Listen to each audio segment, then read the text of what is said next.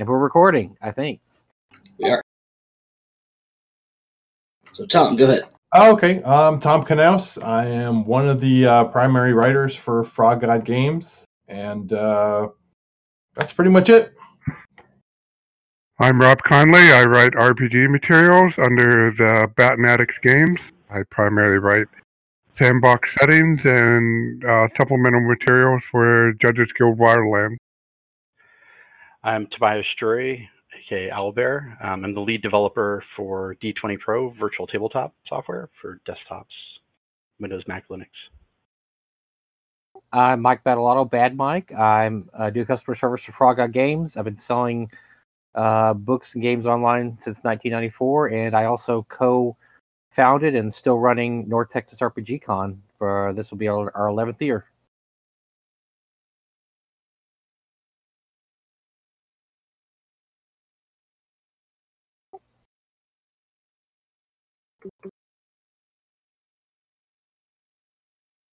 And we're and we're on.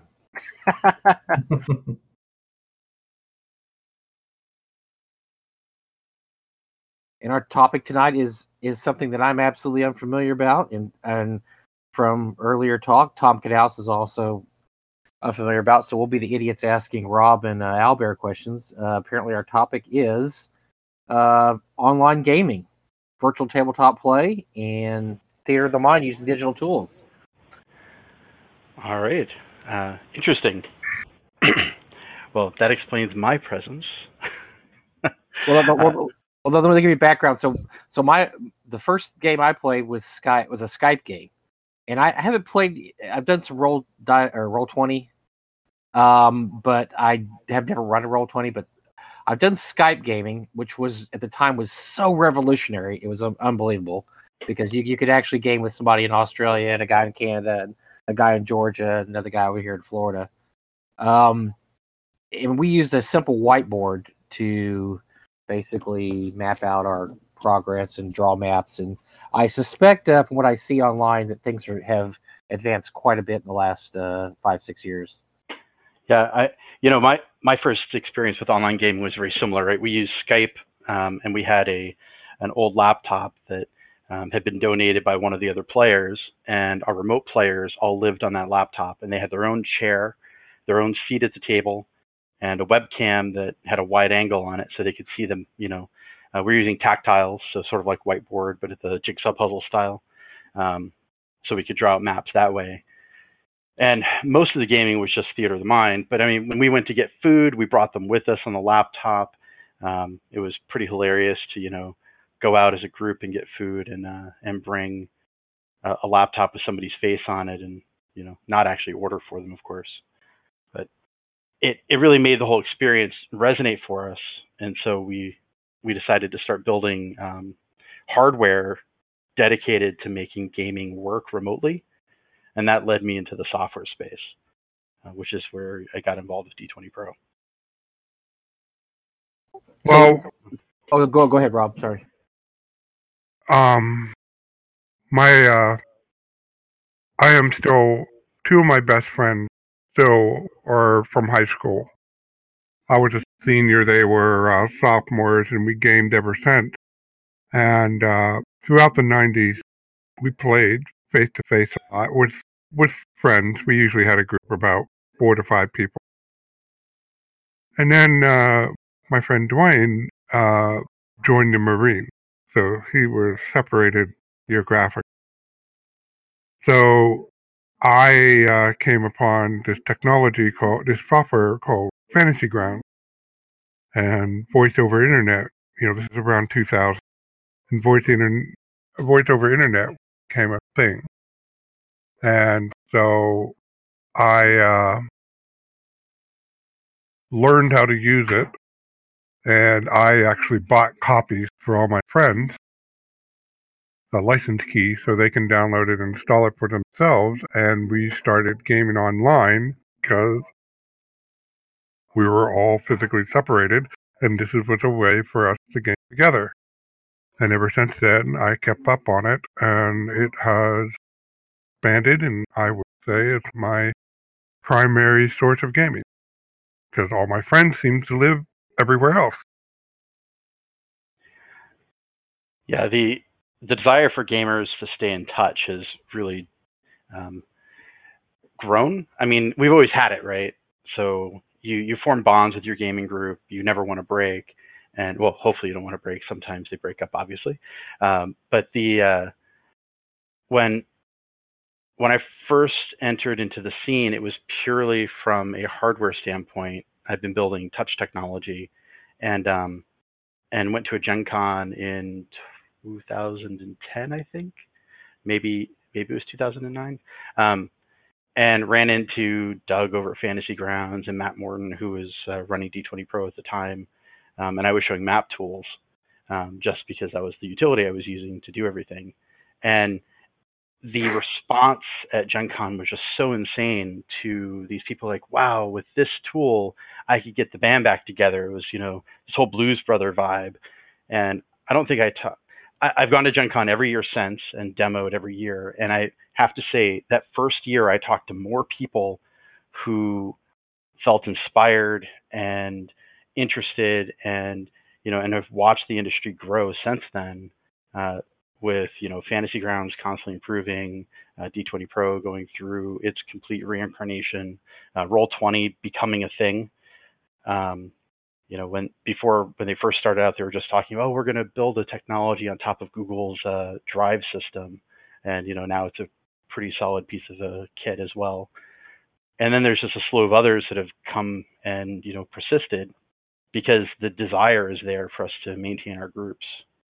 Look, if you look at the, this is the modern world, right? I mean, my gaming group is scattered to the winds, and uh, it's it's hard. It's it's becoming harder in our society, I guess, because there's so many demands in our society. It's not it's not just um, the different things we had going on in 1980, 81. It's also you know all the demands of present society, but it's just hard to get a weekend together where everybody can actually physically sit down together in a room and game. And I know I haven't been able to do that very often, probably quarterly as much as we could do it. But once we started Skype gaming, uh, the group I had, it was a member in Australia, Canada, uh, Florida, um, Alabama, and Missouri. And we were just amazed at how often we were able to game using Skype, whereas you know we some of us didn't have sit down groups available, and the other ones of us that did, we couldn't meet weekly or even sometimes even monthly.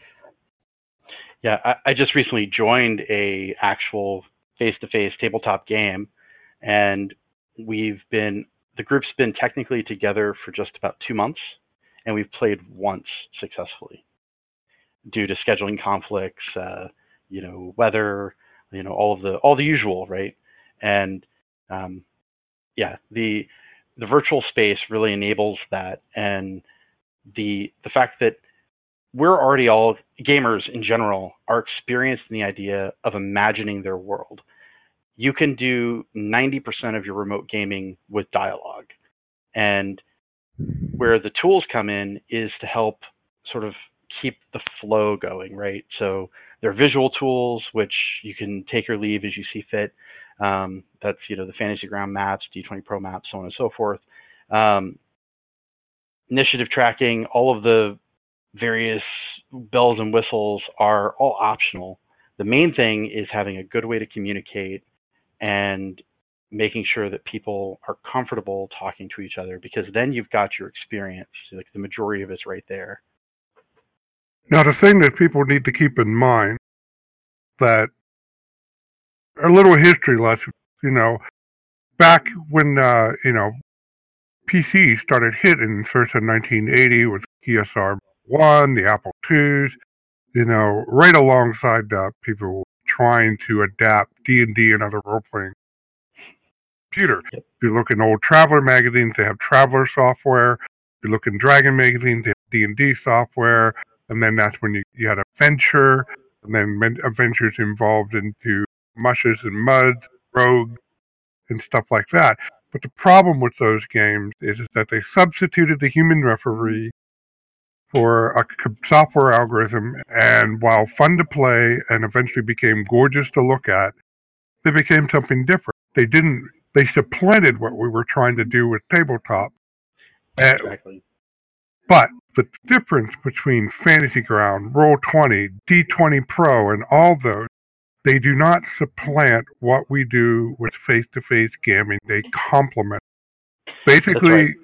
a bunch of smart people found out that through chat, then later voice over internet, a dice roller, and maybe a few other utility, and a whiteboard, you can do use the exact same book, the exact the nearly the exact same prep as uh, an, as you do on a face-to-face game. There is an extra step, and that extra step, if you want to show anything, you'll have to get it scanned into the computer or take a photo of it because that's the only way you're going to show it. You're not physically there, so you, can, you can't just hold it up. But other than that, you can freely switch back and forth. In fact, you know, there was a, a period of time back around 2011, you know, between 2010 to 2012, my role, my fantasy ground group will get together at least once a year face to face to run the same thing that we were running on fantasy ground, but in person. And one year we even re- rented a hotel uh, uh, conference room and used that for our, our gaming. but it, it really it really if anything what's going to what I think it it saved tabletop role playing uh, back in uh, in the in the late 2000s and and it continues to uh, be a huge benefit because it, it enormously expands the opportunity for anybody to game together. So now, at low num, no matter it doesn't matter if you, where you are geographically, as long as you can be up at the same time, which could be a problem with different times, you can game.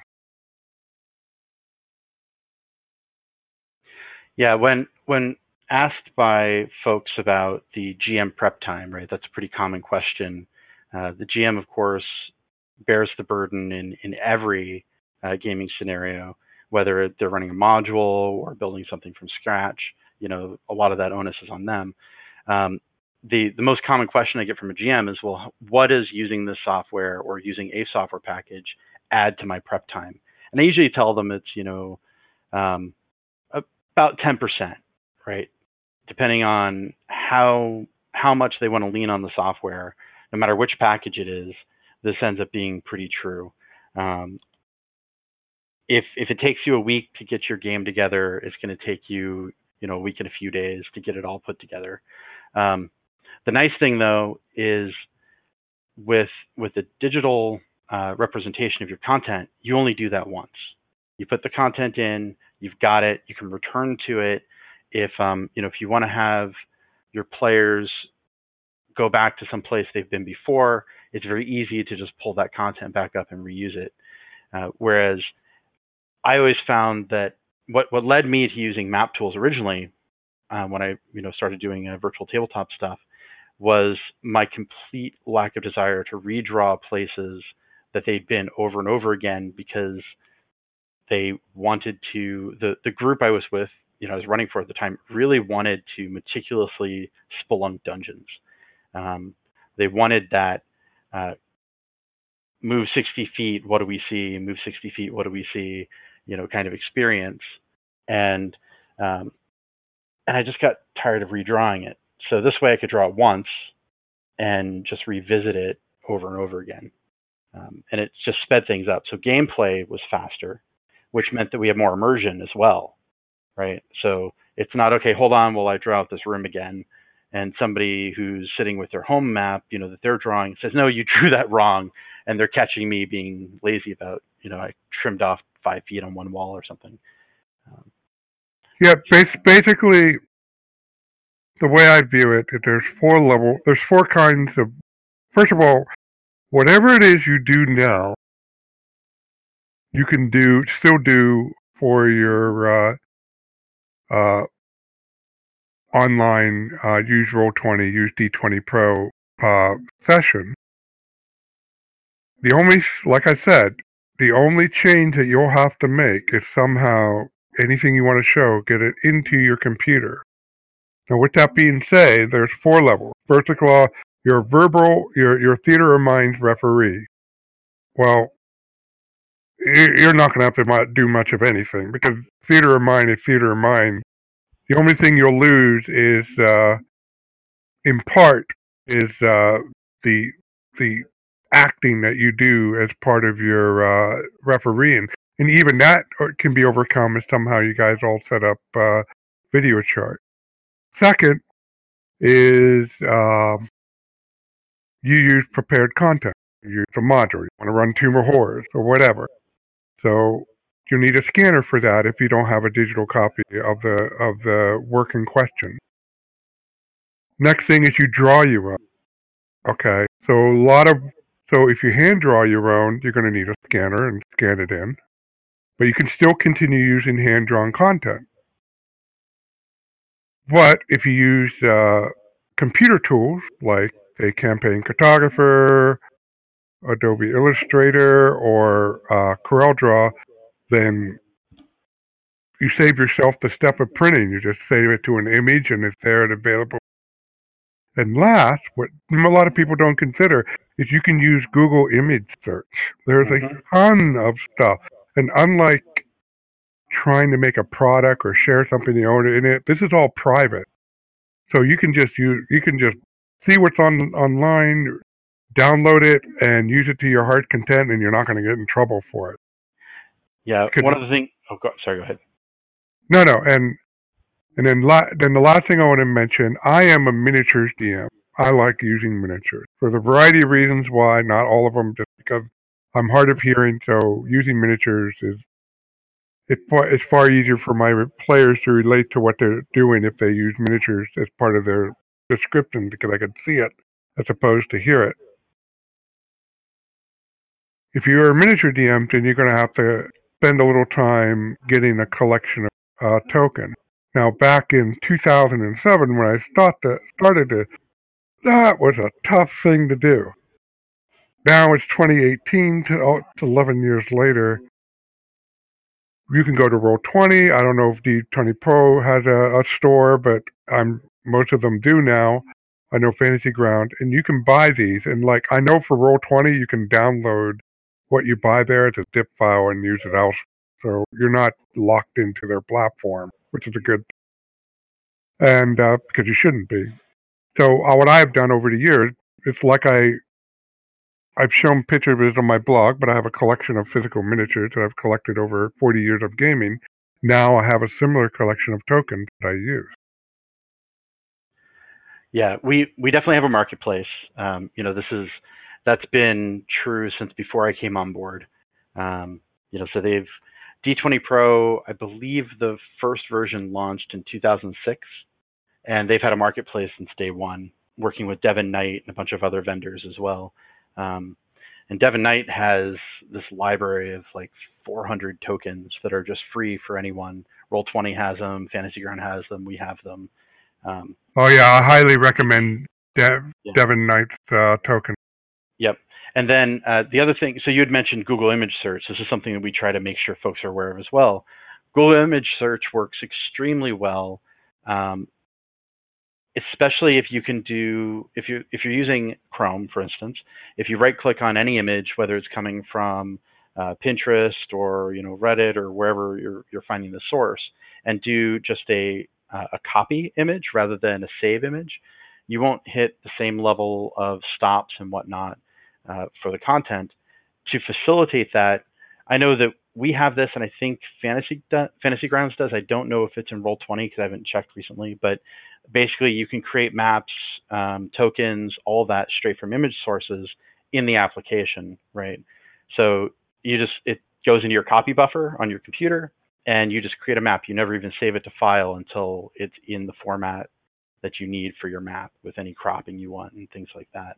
So, you know, like the I think the very first game I ran for my group using uh, D20 Pro, we ended up with a uh, an awakened dog who uh, had monk levels, um, who you know was just this this image of this very large uh, slobbery dog that uh, like Saint Bernard type dog that one of the players had found. We had uh, Antonio Banderas as one of the character images, you know, and we had um, we had several of the uh, classic D&D cartoon characters as uh, as character tokens that people had just pulled in and brought in, you know, live during the session.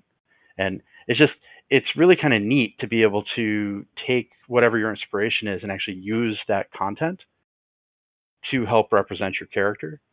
Um, as a GM, it's really helpful because if you, you know, if you have a, a, wide open world and your players go exploring and you want to build new characters on the fly because they are interacting with shopkeeper and you want to give them some sort of personality that's going to be memorable, you know, this becomes something that you think will be recurring. You can very quickly on the fly build these out with these modern tools.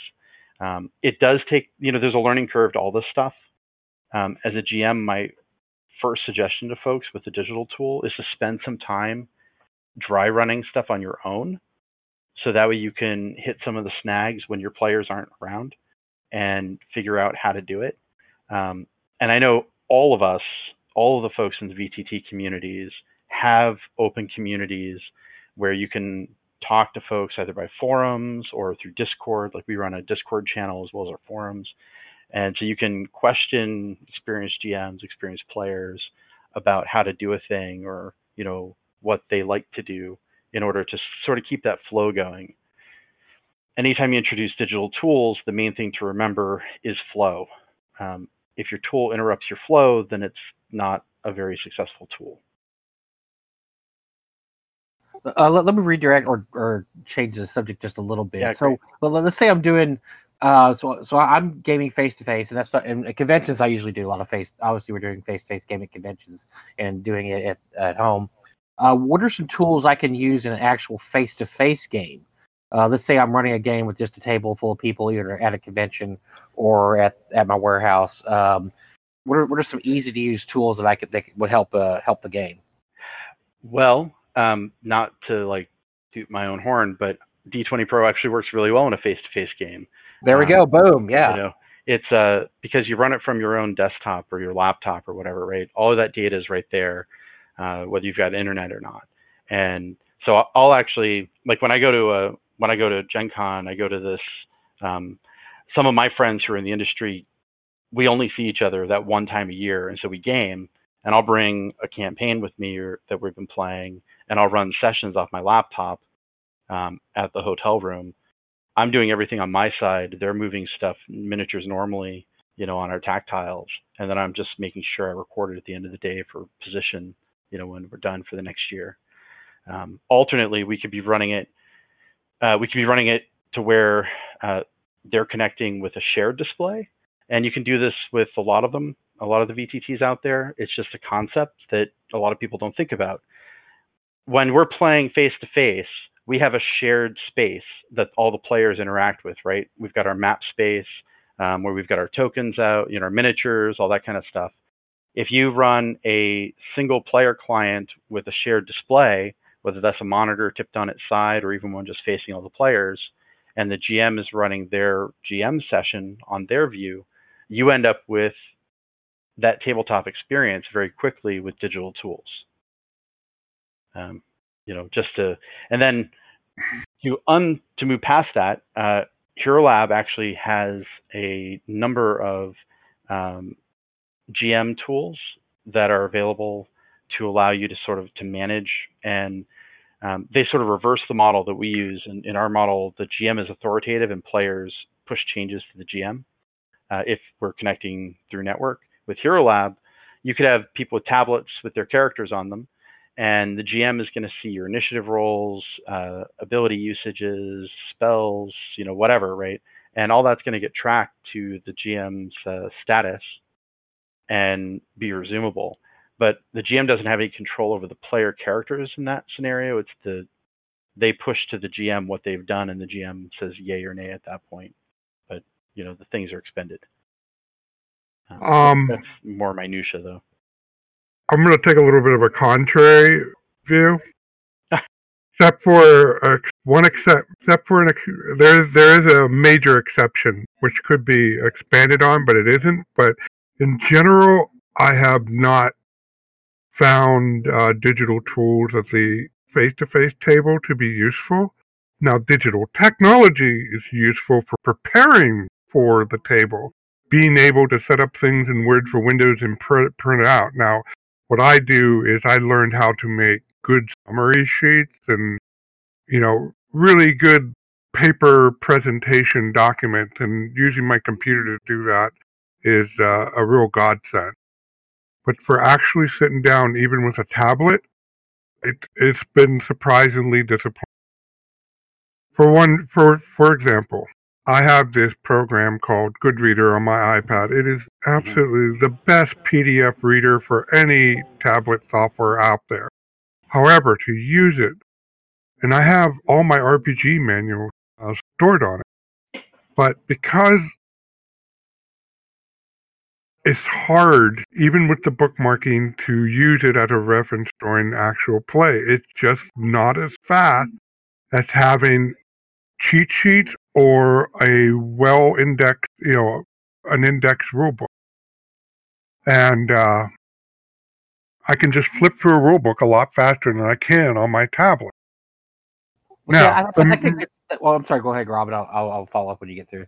Okay, now the major exception is a program called the Crawler's Companion for the DCC RPG. The reason why it's a major is because it's very clever. It is a reference. It is a build. It's an active reference. And not only that, when it comes to random t- tables, it actually functions as a tool, and it's very useful. And the and the killer thing that makes it useful is not that you can say, "Give me a critical hit," and show you the result. They have this mode where you show you see a number grid. Okay, you can have the player still rolls the dice, tells you gets a twenty-five, you hit that twenty-five, and it tells you what the result is, which is way faster than trying to use the rulebook. Especially for those of you who are familiar with the DCC RPG, it has a lot of damn tables. So this utility is so if I were to run a DCC RPG session, I would have my laptop with Crawler's Companion running at the time. And other systems who had any kind of table or reference could benefit from an app like this. Unfortunately, using the rulebook directly as a PDF uh, is not as good because just again the swiping is not as fast as page flipping, and the the you know the network of you know people sitting there with character sheets in front of them, you know, with the whole network together. Um,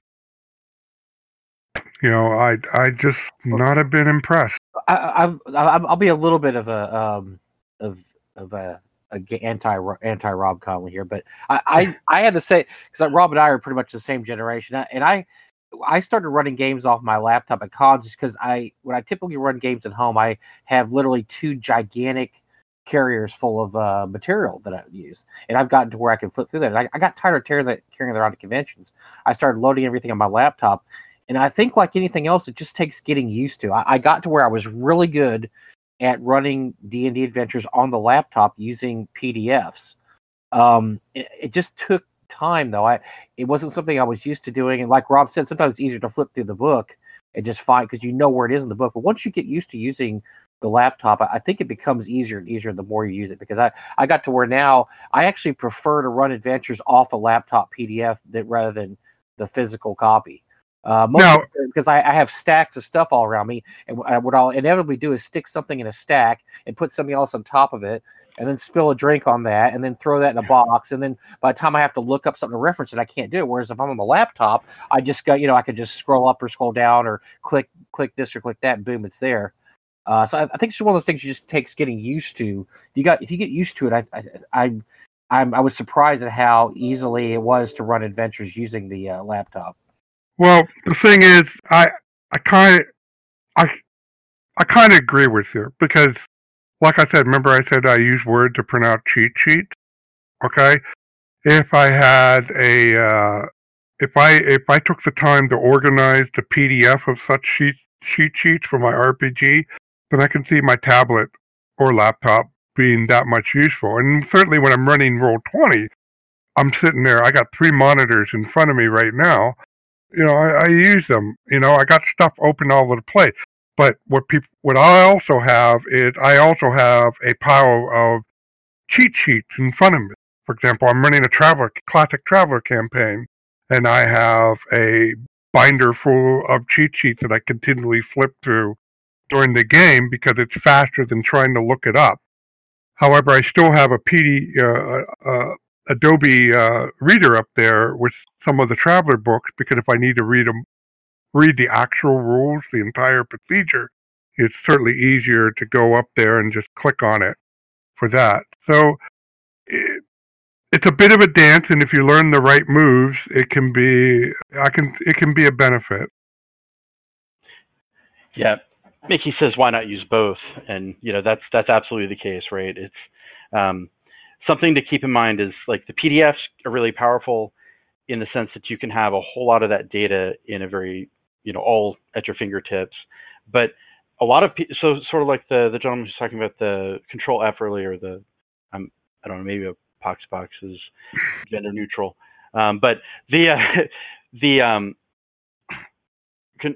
being able to use the system that you have um, is really important. If you're working with PDFs, using a reader that lets you apply bookmarks is going to be nearly equivalent to what my own library looks like, which is a bunch of yellow and red and orange tabs sticking out of the books in, in every direction that's not the binding, um, you know, from all the places where, where these are the things that I want to be able to thumb to quickly. Um, all of that I was able to translate into bookmarks inside of a PDF and then organize in the bookmark browsing so I could actually have all my notes and be able to get to the rule and the context surrounding said rules um, very quickly. I, there's something nice about the the physical feel though, you know, and that's hard to to get away from. You know, I love having my source books.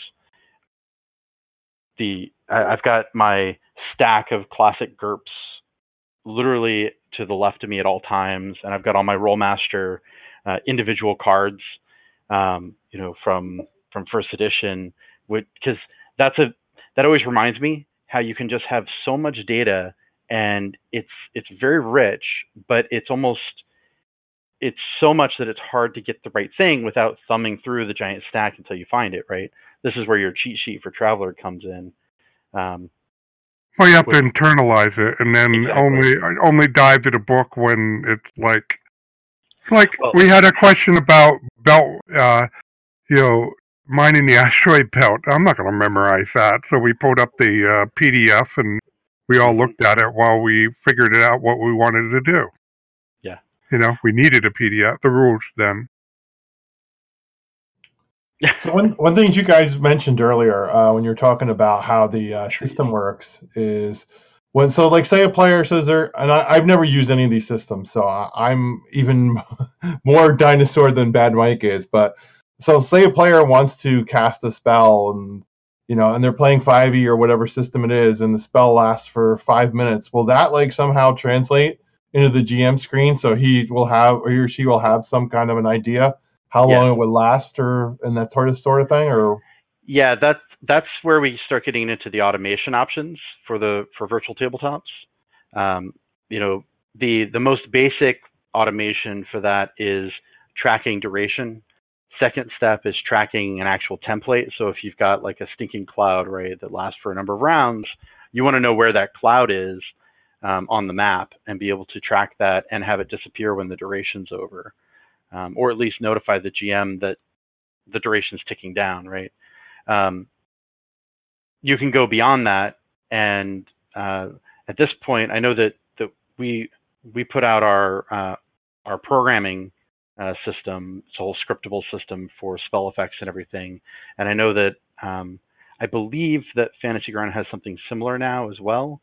And I think Roll20 is working on something. There's some hack stuff there that's working pretty well. But basically, what this lets you do is go through and truly automate the entire experience if you want to. So if you wanted to throw a fireball, it's going to roll your saving throws and calculate damage and all of that. And the main thing is to be very careful. This brings us actually full circle back to that discussion about where D&D games started showing up on the computer space, uh, you know, with Tandy and all the rest of it, and and they started to lose the feel of D and D because it was a digital GM, and so you got to be careful when you're doing this automation not to go too far into the video game space and still leave the controls in the GM's hands. But yeah, you can automate all that stuff. You can track your spell effects, um, and you get to choose at what level you want to do it, right? So if you just want to track duration and an area of effect, or duration and targets, then do that, and don't worry about letting it do damages and let your players roll, you know, via whatever mechanism you're using for your game. So, uh, so you got several different kinds of levels here. Mm-hmm. That uh, this is my perspective on the question. First of all, you can just use the whiteboard, the dice roller, and the. Uh, actually, you don't even have to use the dice roller. You can just use the whiteboard and, the, and whatever you're using for communication. And the players have character sheets when they roll dice. They're actually rolling dice. Now, I recommend using at least the native dice roller, not because it's better or anything, because part of what makes tabletop rolling fun is being able to see each other's roll. It's a shared communal experience. If you're rolling dice behind the camera, you, lose that. Mhm. So it, it when somebody rolls a natural one and they go, "Oh man, he fumbled," or rolls a natural twenty, they all cheer and "Yay, you crit!" or groan when it's the DM doing that. And uh, so that I would recommend considering using whatever dice roll. Then beyond that, it's like what uh, um, Owlbear was saying that I guess the next step beyond that, you have a character sheet and it has fields that you you type in, but it doesn't do anything more than allow you to type in an 18 for strength and 45 for the number of hit points or whatever the system got. Then the next step with that is that they put buttons and other automation. So when you hit an attack roll for a melee weapon, it knows to add in your strength bonus and gives you a proper roll and says, okay, if I have if I have a plus two strength bonus and I'm attacking with a melee weapon using D and D, uh, later edition D and D, I'm gonna roll a D20 plus two, Mhm. and then the the last level of automation is where you're still doing that, but you would do something like look on the map, select the orc that you're attacking. You then you click the button to roll the hit. It will tell you that you hit the orc, roll damage, apply the hit point automatically to the orc, and then it will actually probably change something on the token to indicate it if you killed the orc. So that is the last level of animation, so to speak. There's also some anim- there's also levels of automation for the map, the whiteboard side of things. You know, the basic whiteboard being you display an image. And the next level is you have an image with tokens on it. And usually you have layers at that point where the map resides on the background layer and the token uh, resides on the front front layer so that you can't, you know, move accidentally move the map while you're trying to click on a token. And then you get into what like Roll20 and other uh, systems have where you can do things like dynamic lighting or fog of war. Now, fog of war is pretty common these days. So what fog of war is, is you overlay the, on the referee side, your entire map turns gray. And then you can use the drawing tools either to reveal an area, which to you becomes clear. Now, to the player, while Fog of War is on, the whole map is black. So, if but once the GM reveals an area, only that part of the map reveal, and it's awesome, particularly for dungeon adventures, because unlike the only thing equivalent is either building out things as you you adventure in Dwarven Forge or using a whiteboard, a literal, a true whiteboard with a pen or a grid, and drawing the map as they as they go through the the dungeon. And then the next level, which Roll20 and other companies are working on, is stuff like dynamic lighting. And what dynamic lighting does is you take that map that you put in Roll20, you draw over it again, but it tells the uh, the the server which where the walls are, so to speak. Mhm. And then the player's token will have light. You can tell the you can tell you can give the player's token light sources. So you don't have you technically don't have to use fog of war.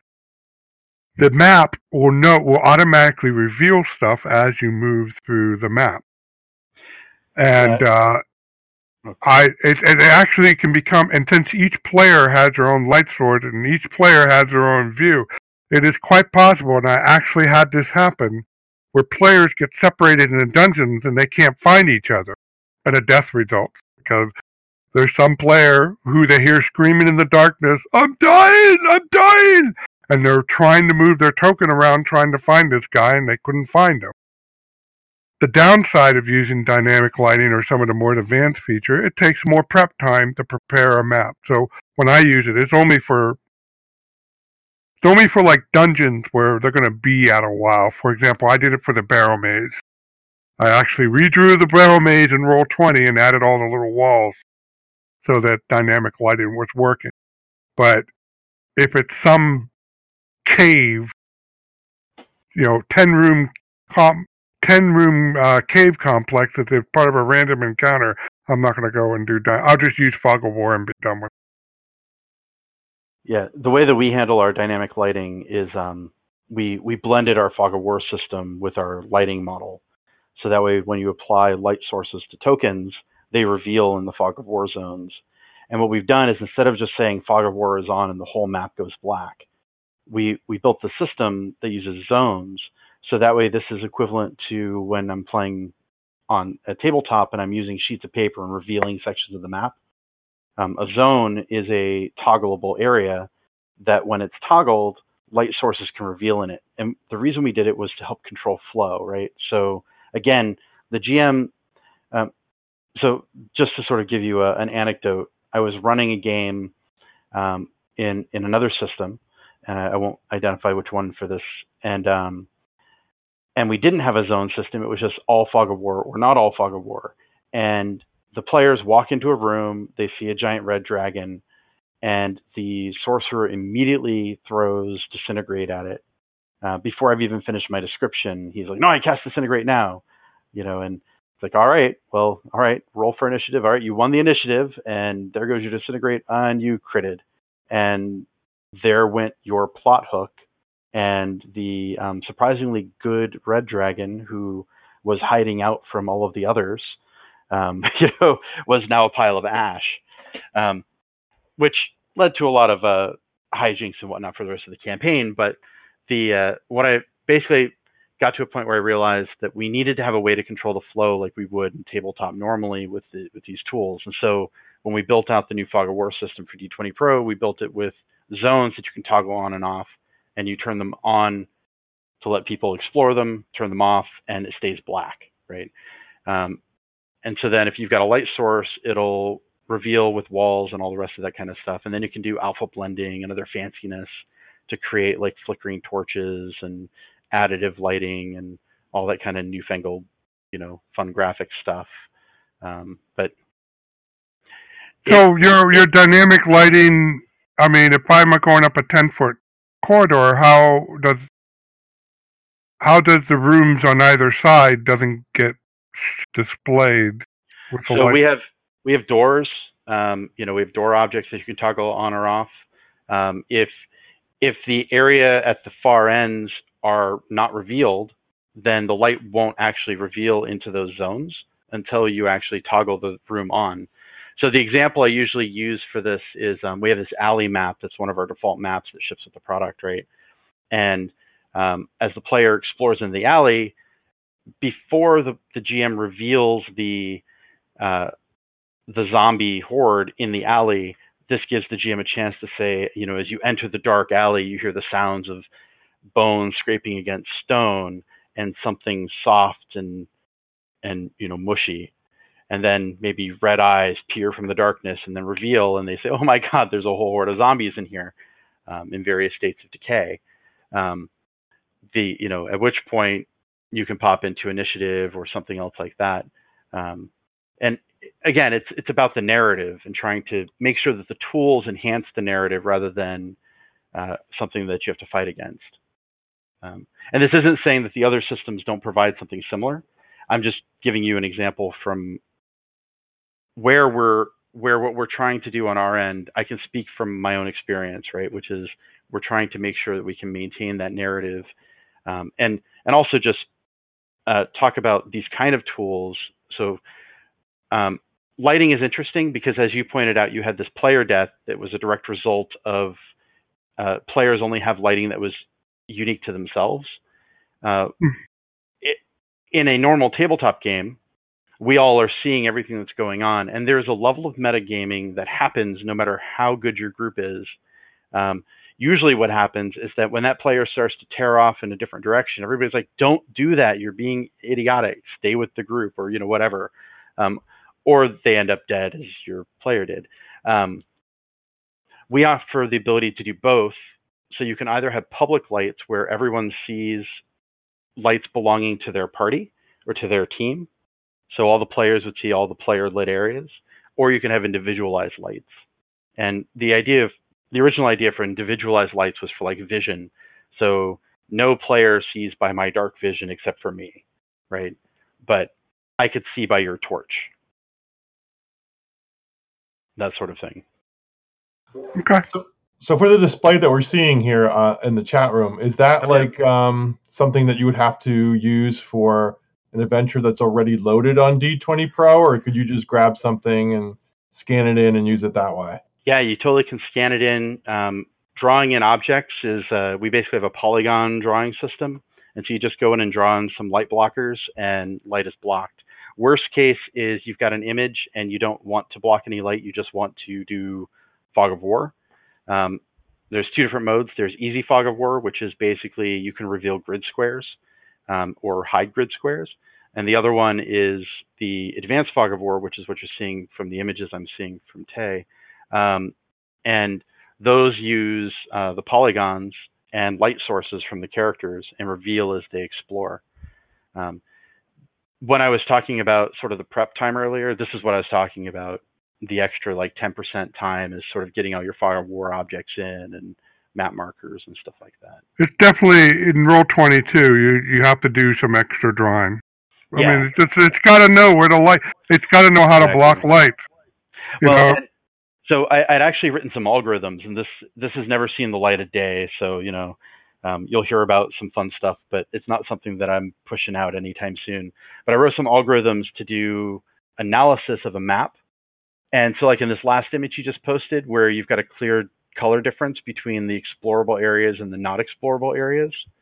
Um, you could basically say color range this is my explorable region and it just auto draw your walls on things that weren't explorable. The problem is that as the quality of digital art assets for maps has increased, that kind of uh, image stuff is not usable 90% of the time.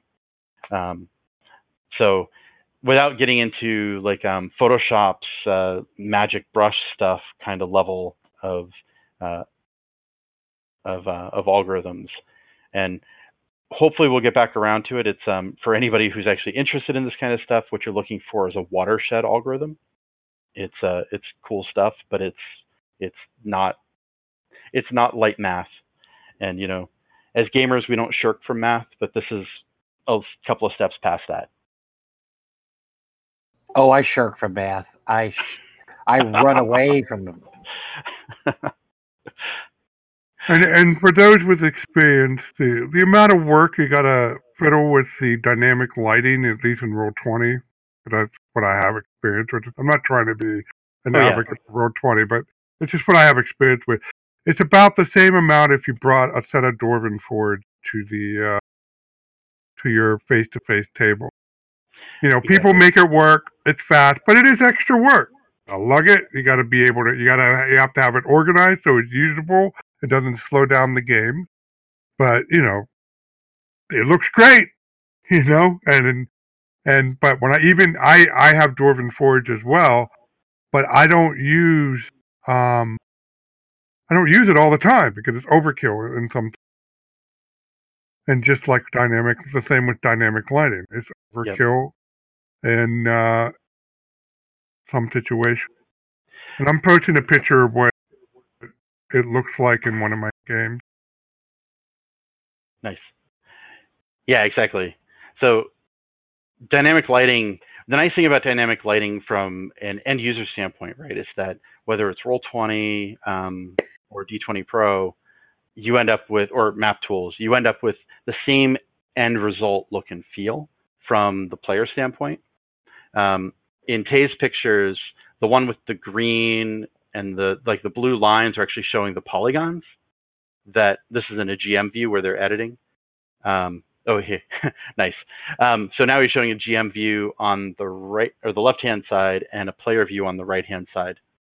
Um, so the GM can see through, and in the in the GM view, they're actually in the fog of war editing mode. That's why you see you see this as green, um, because it's it's showing you where your walls are and things like that. But uh, yeah, it's it's nice to have consistency, so that way, whether whichever tool you end up in, you get the you get expected behaviors, and this is where the technology isn't new, right? We've we've had this in this is where video games have crept into our virtual tabletops in a very happy way. Uh, games like Monaco really set a new tone for what is good dynamic lighting and shadow casting, and um, and so we've I know on our end, um, and I shouldn't say our end because at this point it's really just me. I'm our I'm our lead dev and our dev. Um, but when I had another guy working with me on this stuff as well, we together were working towards that kind of objective, right? Using what people expected as uh, expected as uh, as the experience. Um, so just to just to sort of give a third example again, so that way um, that way Rob and I aren't sitting here like talking two products and whatnot. Map Tool supplies a very solid um, fog of war system these days as well with uh, dynamic lighting. Um, our in D20 Pro, we do polygons that encapsulate places. In uh, Map Tools, it's more like um, spokes. So it's sort of like drawing a skeleton of the not not visible areas, and so it's it's sort of the opposite direction, but it's really an interesting mechanic as well. Um, they both have strengths and weaknesses, and then I don't know what it looks like in Roll20 to draw out your fog of war. Um, uh, when you draw a line, it uh, blocks light from both sides. Yeah, so that's that's like the map tools version then, where you've got lines, and if you so like for instance, if you had um if you had an irregular rock that went floor to ceiling in a cavern, you could either draw lines around the whole rock, or you could draw like a star pattern out to the extremes of the rock. And the nice thing about drawing the, the star pattern with that model is that you can, whichever way you're facing the rock, you're going to be able to see the art. Um, we do this for statues in D20 Pro, so that way when you approach a statue that's you know looming, it blocks. You can hide behind it, but you can also see the art on the statue, you know, or columns or things. Um, hmm. Yeah, it's a. This is again where I was talking about earlier. You got to play with it, right? You got to see, play with it. Yeah, yeah. With roll and, twenty, with roll twenty, I have to you'll lose the interior, and I, I generally draw just inside the interior so you can see at least some of the art. But yeah, that sounds like a better way of doing that. Yeah, it'll save you a lot of time actually um, with a line model.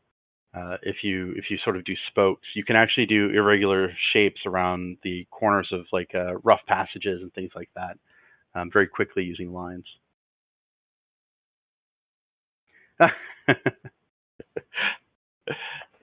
Sorry, I'm laughing at, at Pex's shameless plug. Thank you for that. Um, so let's see, what what more should we go into for these tools? So we've got we've talked about maps, 3D. obviously. Yeah, we could talk about 3D. Um, so it's in a the trap. It's a, it's a trap. Go on first. You you probably have more to say since you're a developer. No, no, it's fine. Actually, 3D is 3D is a trap. Um, it's a it's a very difficult place to go to. It's not impossible. Um, Dynamic Dungeons is a great example of a successful use of 3D. Um, they're doing animated maps, which ties into what Mickey just said. Um, Dynamic Dungeons is a Patreon um, that does top-down animated maps, so they're full motion. They come as uh, MP4s or MP4 M4Vs, um, and then you play on top of them, right? And they're they're pretty darn slick. Uh, they're they are 3D. Uh, the downside is that because they're they're truly 3D, not orthographic, they're actually perspective. You can't actually take adjacent map tiles and put them together, right? This is where you start to get into the trap. 3D is 3D offers you a lot of capabilities, but can also backfire on you depending on the method of delivery. Um, there's been a number of uh, 3D virtual tabletop projects, um, including a live project, you know, with a virtual tabletop or 3D virtual tabletop is the name of the product. Um, that and tabletop simulator where you can flip the table in case you didn't like that role.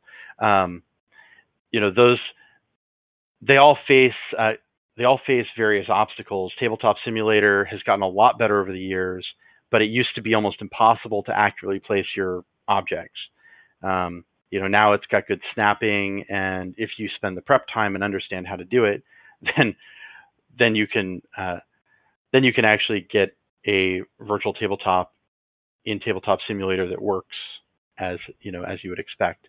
Um, 3D virtual tabletops clean um, and is definitely moving further further ahead, but their assets are predominantly still just 2D art um, mapped into a 3D space with a few 3D tokens starting to crop up now. Um, and then there was a table, was it Tabletop Connect? The one, well, anyway, Fantasy Grounds bought up a, a Kickstarter project that was floundering, that was really promising. Um, and they've been working on that for the last few years towards getting a 3D Fantasy Grounds together. Um, I'm not sure where they're at at this point. Um, I haven't seen any updates recently, but the um, with Tabletop Connect, he had a lot of really interesting drawing tools designed using prefabs. In 3D, prefab is a collection of objects that piece together make a thing.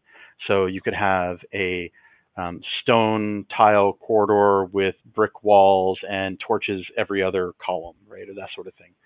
Um, a lot of ingenious things in that product to make it so you could customize it, but you still were limited based off of the available 3D models. Uh, it's sort of like actually, it's a good analogy to the physical space is Dwarven Forge, right? Oh, Dwarven oh man, Forge, you stole my line. Go on. No, sorry. Yeah, it's just uh, I, I may have approached Dwarven Forge about this exact thing a while ago. Um, but the, basically, with Dwarven Forge, right, you you buy the pieces and you can make your map with those pieces, but that limits your your piece selection. Can That's I chime in? Can I chime yeah, in at this yeah, go point? ahead. Go ahead. So I want to show you guys this. Going to take a minute to. This is an image of one of my more elaborate Dwarven Forge uh, settings. Whatever. Do it. You can do it. Getting there.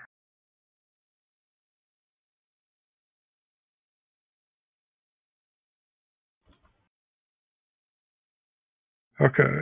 So, this is a layout of the central part of the city-state in the Invincible Overlord.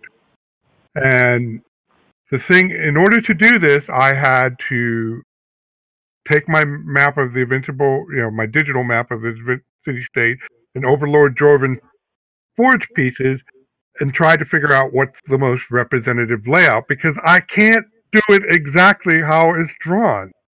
I only got as you if you look closely at the various elements of this image, I there's a lot of repeated pieces. And this is why the, the problem with uh, virtual tabletop that are 3D, it's the Dwarven Forge problem. Is that you're limited, your selection is limited to what you can place in the setting of the 3D uh, environment.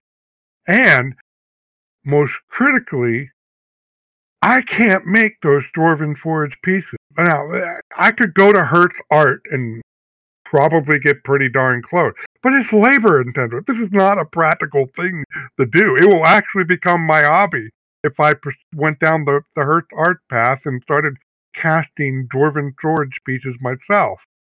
And the same with 3D modeling. It's people who are decent at 3D modeling, it's kind of like their hobby. It's not a trivial thing to do.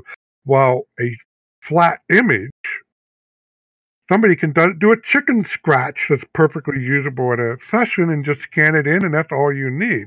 So that's that's why I call 3D a trap because you're always going to be limited the same way that you would by buying a collection of Dwarven Forge.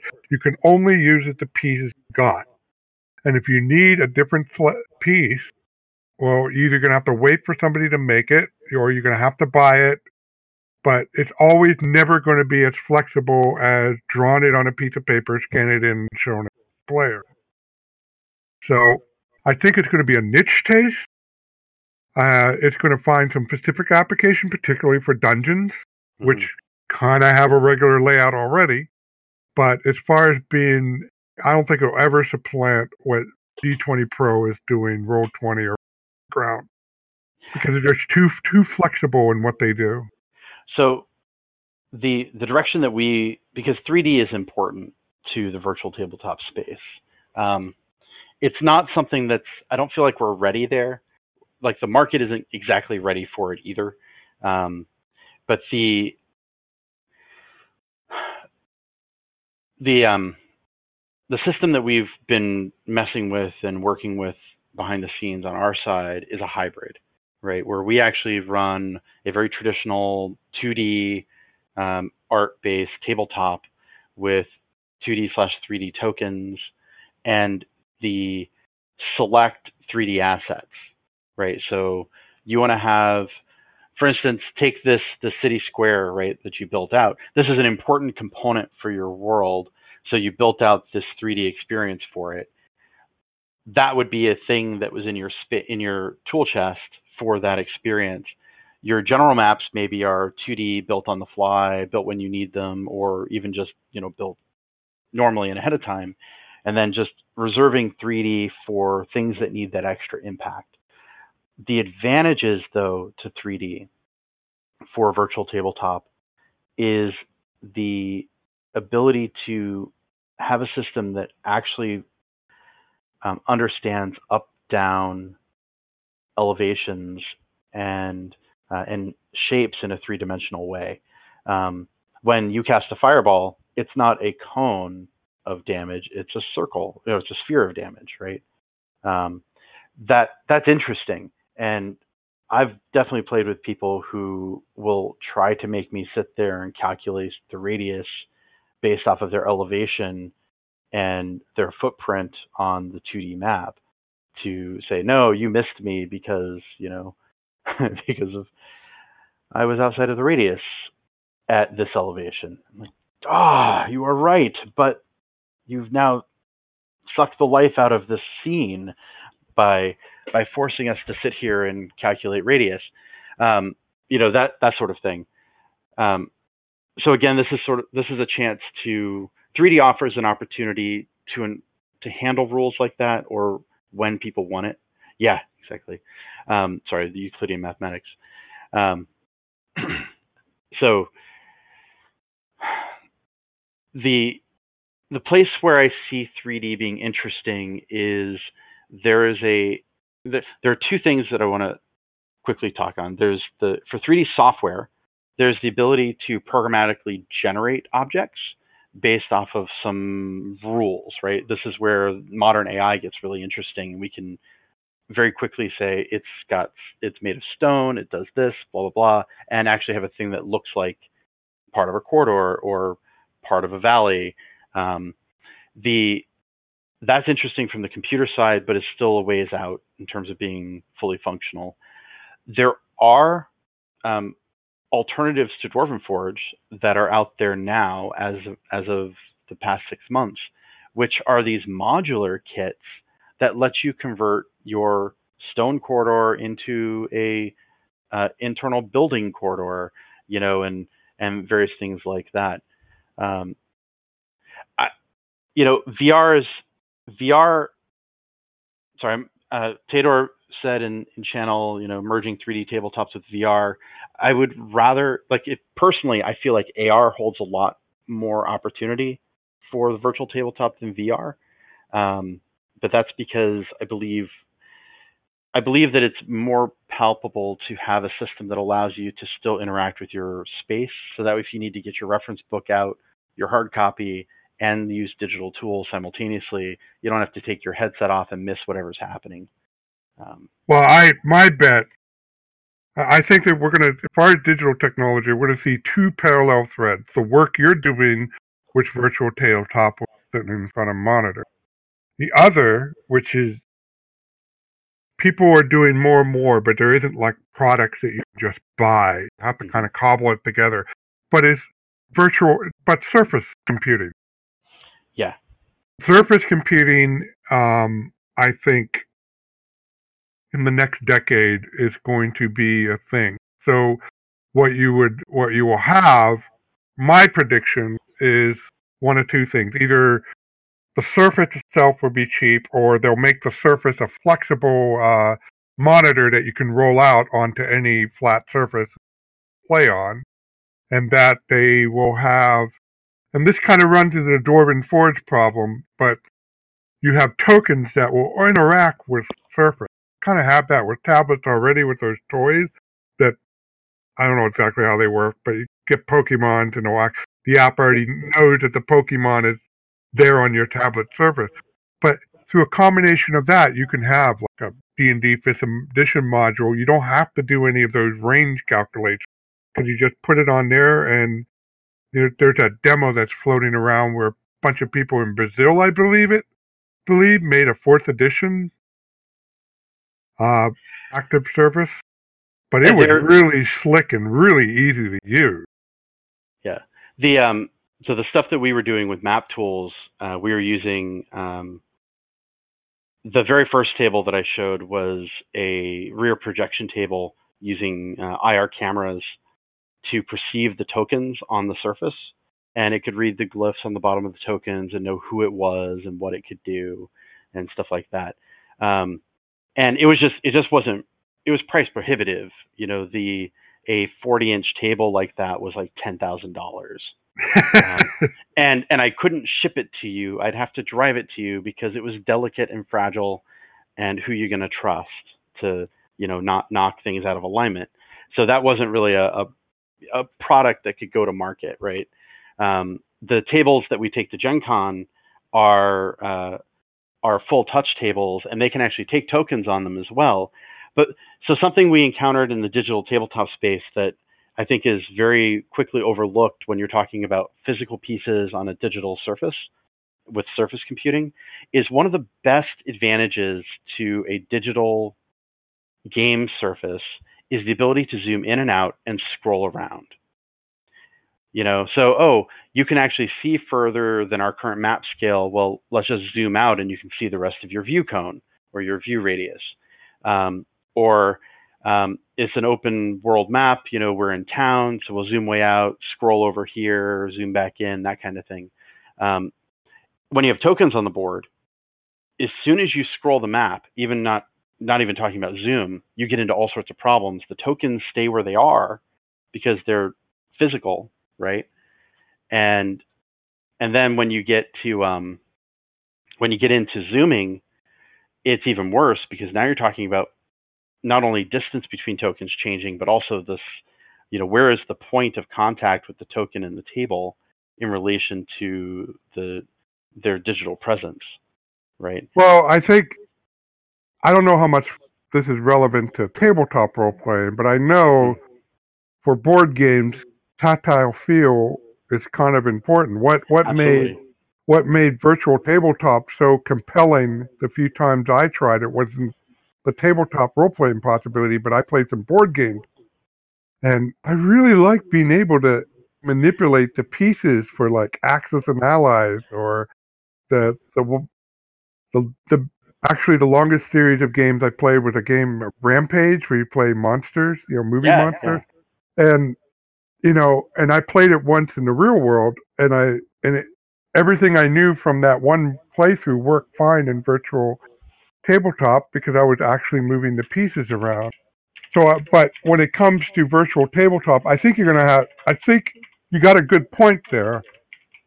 I think it's going to be a bit of a both. I think the board games are going to lead more to tokens because they don't need to zoom the maps out. They just, you, you know, you're going to. The Surface offers the ultimate board game cab cabinet. Oh, you want to play Monopoly? Here, just set it up for Monopoly. Put your tokens on, and you're ready to go. You want to play BattleTech? Same way. You want to play Settlers of Catan? The same way. Or but if you don't want to deal with the hassle of physical pieces, you could probably go into a token mode and and doing that for tabletop role playing where it's not as tactile as moving around a little mini, but I mean you're right, it's more convenient. So I think it's going to be a hybrid of both. People are going to use the mode that works best for them, but both are going to need to be supported. Yeah, I agree. For board games, especially where you've got a static field and you don't have to zoom around, um, so then then using physical pieces makes perfect sense.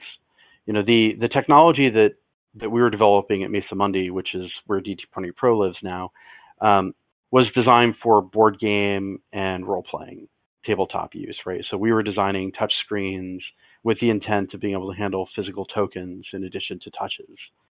And the um, we were working with this company for a long time called Dark Infinity Software, who is this couple who are basically retired and love board games and write board games because they love them and they you know are, do some fantastic board game conversions both official and not official um, that are that are just fun to play on a digital surface and you know we we take a couple of tables to gen con and put them in public spaces every year and there are people who come every year not to come play d20 pro or you know, to find out about our latest tech, but they come to play these board games on this digital surface that, you know, that are otherwise long setup times. And um, and the reason I'm so like kind of optimistic about this because I have like a half a dozen board game apps on my iPad and they're just absolutely amazing. The touchscreen and the and the, the user interface makes all the difference. In fact, one year we were in one of those long lines at Origins, me and my friends, and we played a game of Settlers of Catan while we were in line, passing my yeah. iPad around. And because they had the foresight not to make it online only, not to make it any kind of or network only, they they also included a pass and play mode so you can do that, pass a single device around and play. So that kind of innovation, you know, I think we'll see in our lifetime. The ultimate game kit had the option for an affordable price to buy the ultimate game kit that would sit in our living room and allow us, in the space of a coffee table, to have a thousand board games. So the only thing I'm legally allowed to say is I agree with you. I should. Um, I can but, speculate and do all the details because I don't have any irons on any particular technology or company, but I, I, see what you mean. Um, I, I, just popped a link into the channel for folks who are interested. This is a this is some folks who came onto the scene I think about four years ago, um, maybe a little longer. Tabletopia. This is actually a good implementation of 3D, doing specifically board games. Um, it's it's all online play. Uh, you know, it's basically a board game centric digital tabletop, and it's very well done. You know, they don't, um, they do some minimal rules enforcement. Mostly, what they're doing is um, is making sure that the right pieces stick to the right places, and and then you play the game with uh, with rule resources and whatnot at your disposal while you're playing. And you know they'll do all the setup and stuff like that. It's it's really oh, slick. It's very well I, done. I gotta mention it, it's in a similar topic, but it's something different. For those of you who don't know, there is a 2D general purpose board game board game program called Vassal. It's free to download, it's open source, and there are thousands of modules. Some of questionable legality, but they have thousands of modules for all kinds of board games and it's multi. You can uh, use it to multiplayer uh, over to play over the the internet with a another opponent. So I it's a little it's a little finicky. uh, the setup, but it it it's it's not arcane. And, and once you have it going, like for example, uh, that friend I mentioned, uh, we got into Dice Masters, and uh, he lives about a half hour away from me, and we wanted to play a bunch of Dice Masters while we were learning the game. Well, they had a dice module module on Roll Twenty, so we downloaded and we got a lot of practice in just playing over the internet with Dice Masters. So I recommend checking it. Yep, the Vassal engine. Yeah, yeah. No, Vassal's sweet. I like it a lot. Um, I only posted the Gametopia one uh, because it's it's a successful implementation of 3D, and I've forgotten about Vassal because there's just so much stuff out there. Yeah, Vassal works best with Hex and counter or maybe like Axis and Allies type of game. The other one that the uh, the uh, Tabletopia, like Rampage, um, even Monopoly with its pieces. It, it, I mean, it, it's better to have a somehow a tactile feel, even if it's virtual, moving stuff around than than moving flat images around a map.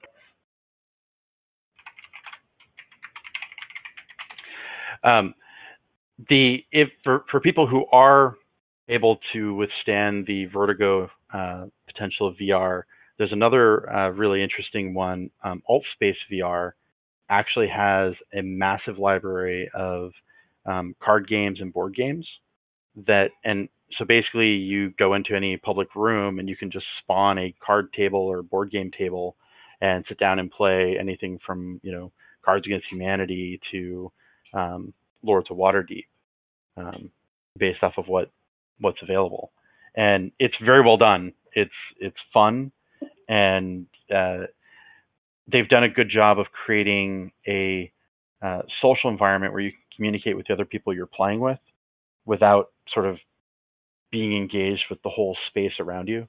Uh, so that way you're not you're not just sitting in like a cacophony of things.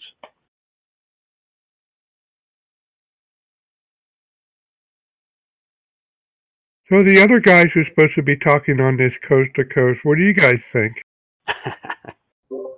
Uh, personally, I've never played any of these uh, tabletop um, computer systems, so I, I'm a total novice. I'm just soaking in everything you guys are saying because I Let have me- virtually no experience with them. Let me ask you this. Is there anybody that you're still in contact from back in the day that you wish you could game with? Uh, actually, I'm very lucky in that everyone who I've played with still lives in the area and still gets together. And Okay. I've known them since 1984. So I'm lucky. But yeah, there we have only one player who actually moved to North Carolina and she does Skype in. Um, but I mean, Skype is just we set up a computer and she talks and we, you know, use a uh, either an iPad or something else to show what's going on in terms of the miniatures and the maps, but we don't use any of the Roll20 or D20 Pro or any of those um, systems at all. So this is all brand new to me, honestly. Yeah, that's. I believe that's called like a virtual presence. What do you? I mean, I'm not too up on that, but I've known people to do it. What do you think of that, Owlbear? The virtual, actually, you have a regular face to gaze, but one or two of the participants are virtually there. Yeah, yeah. I mean, that's that's what I was talking about. I think earlier on, where we'd keep basically a laptop that was our virtual players, our remote players, and they'd just be part of our normal rotation. You know, reserve them space at the table, all that kind of stuff. For all intents and purposes, we interacted with them just like they were physically there. Um, the I I personally like it. Um, you know, again, this is where it can be tricky, right? If you're if you're a map centric gamer, then using a virtual tabletop helps that process because then you can make sure that your players are seeing the same thing that you're whether they're local or remote. Um, but you don't have to. You know, you could do webcam. Um, a friend of mine who's actually local here has been playing with his high school buddies for a really long time, and they've got this insane top-down camera rig they built um, that just points at his tabletop, and then all his remote players are basically calling out like chess type moves, you know, ranger to d4, that sort of thing. Um, and they've they've actually gridded out their his table with letters and numbers, so they can call out their their grid unit uh, and move physical minis in the local game. So you know there are lots of ingenious ways to handle it.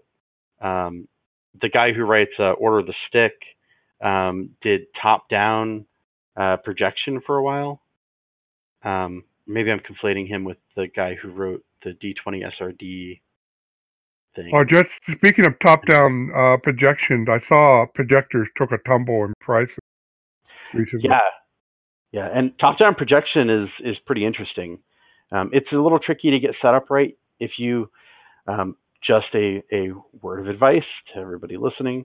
Um, if you do decide to do top down projection and you have to hang your projector 90 degrees or something along those lines, um, make sure it doesn't overheat.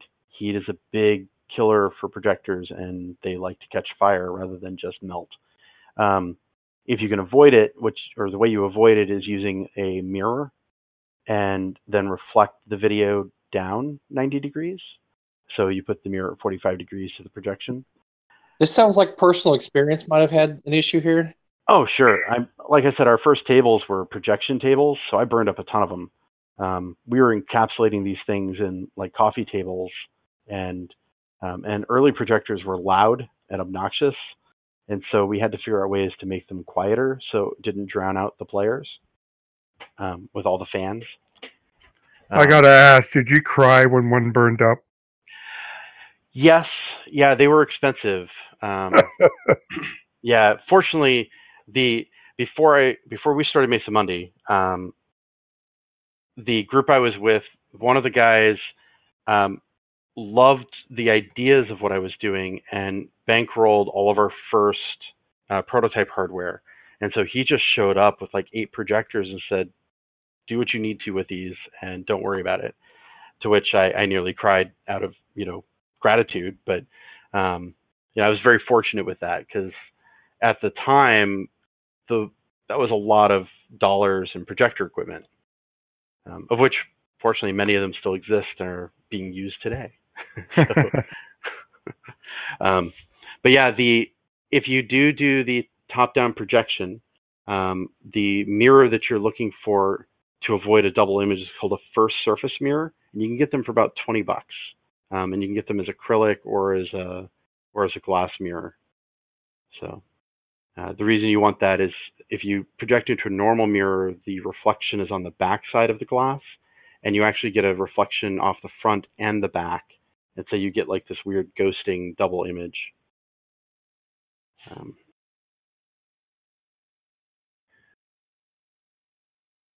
one of our players recently built a system. I'm looking to see if I can find his image real quick. Um, yeah, here we go.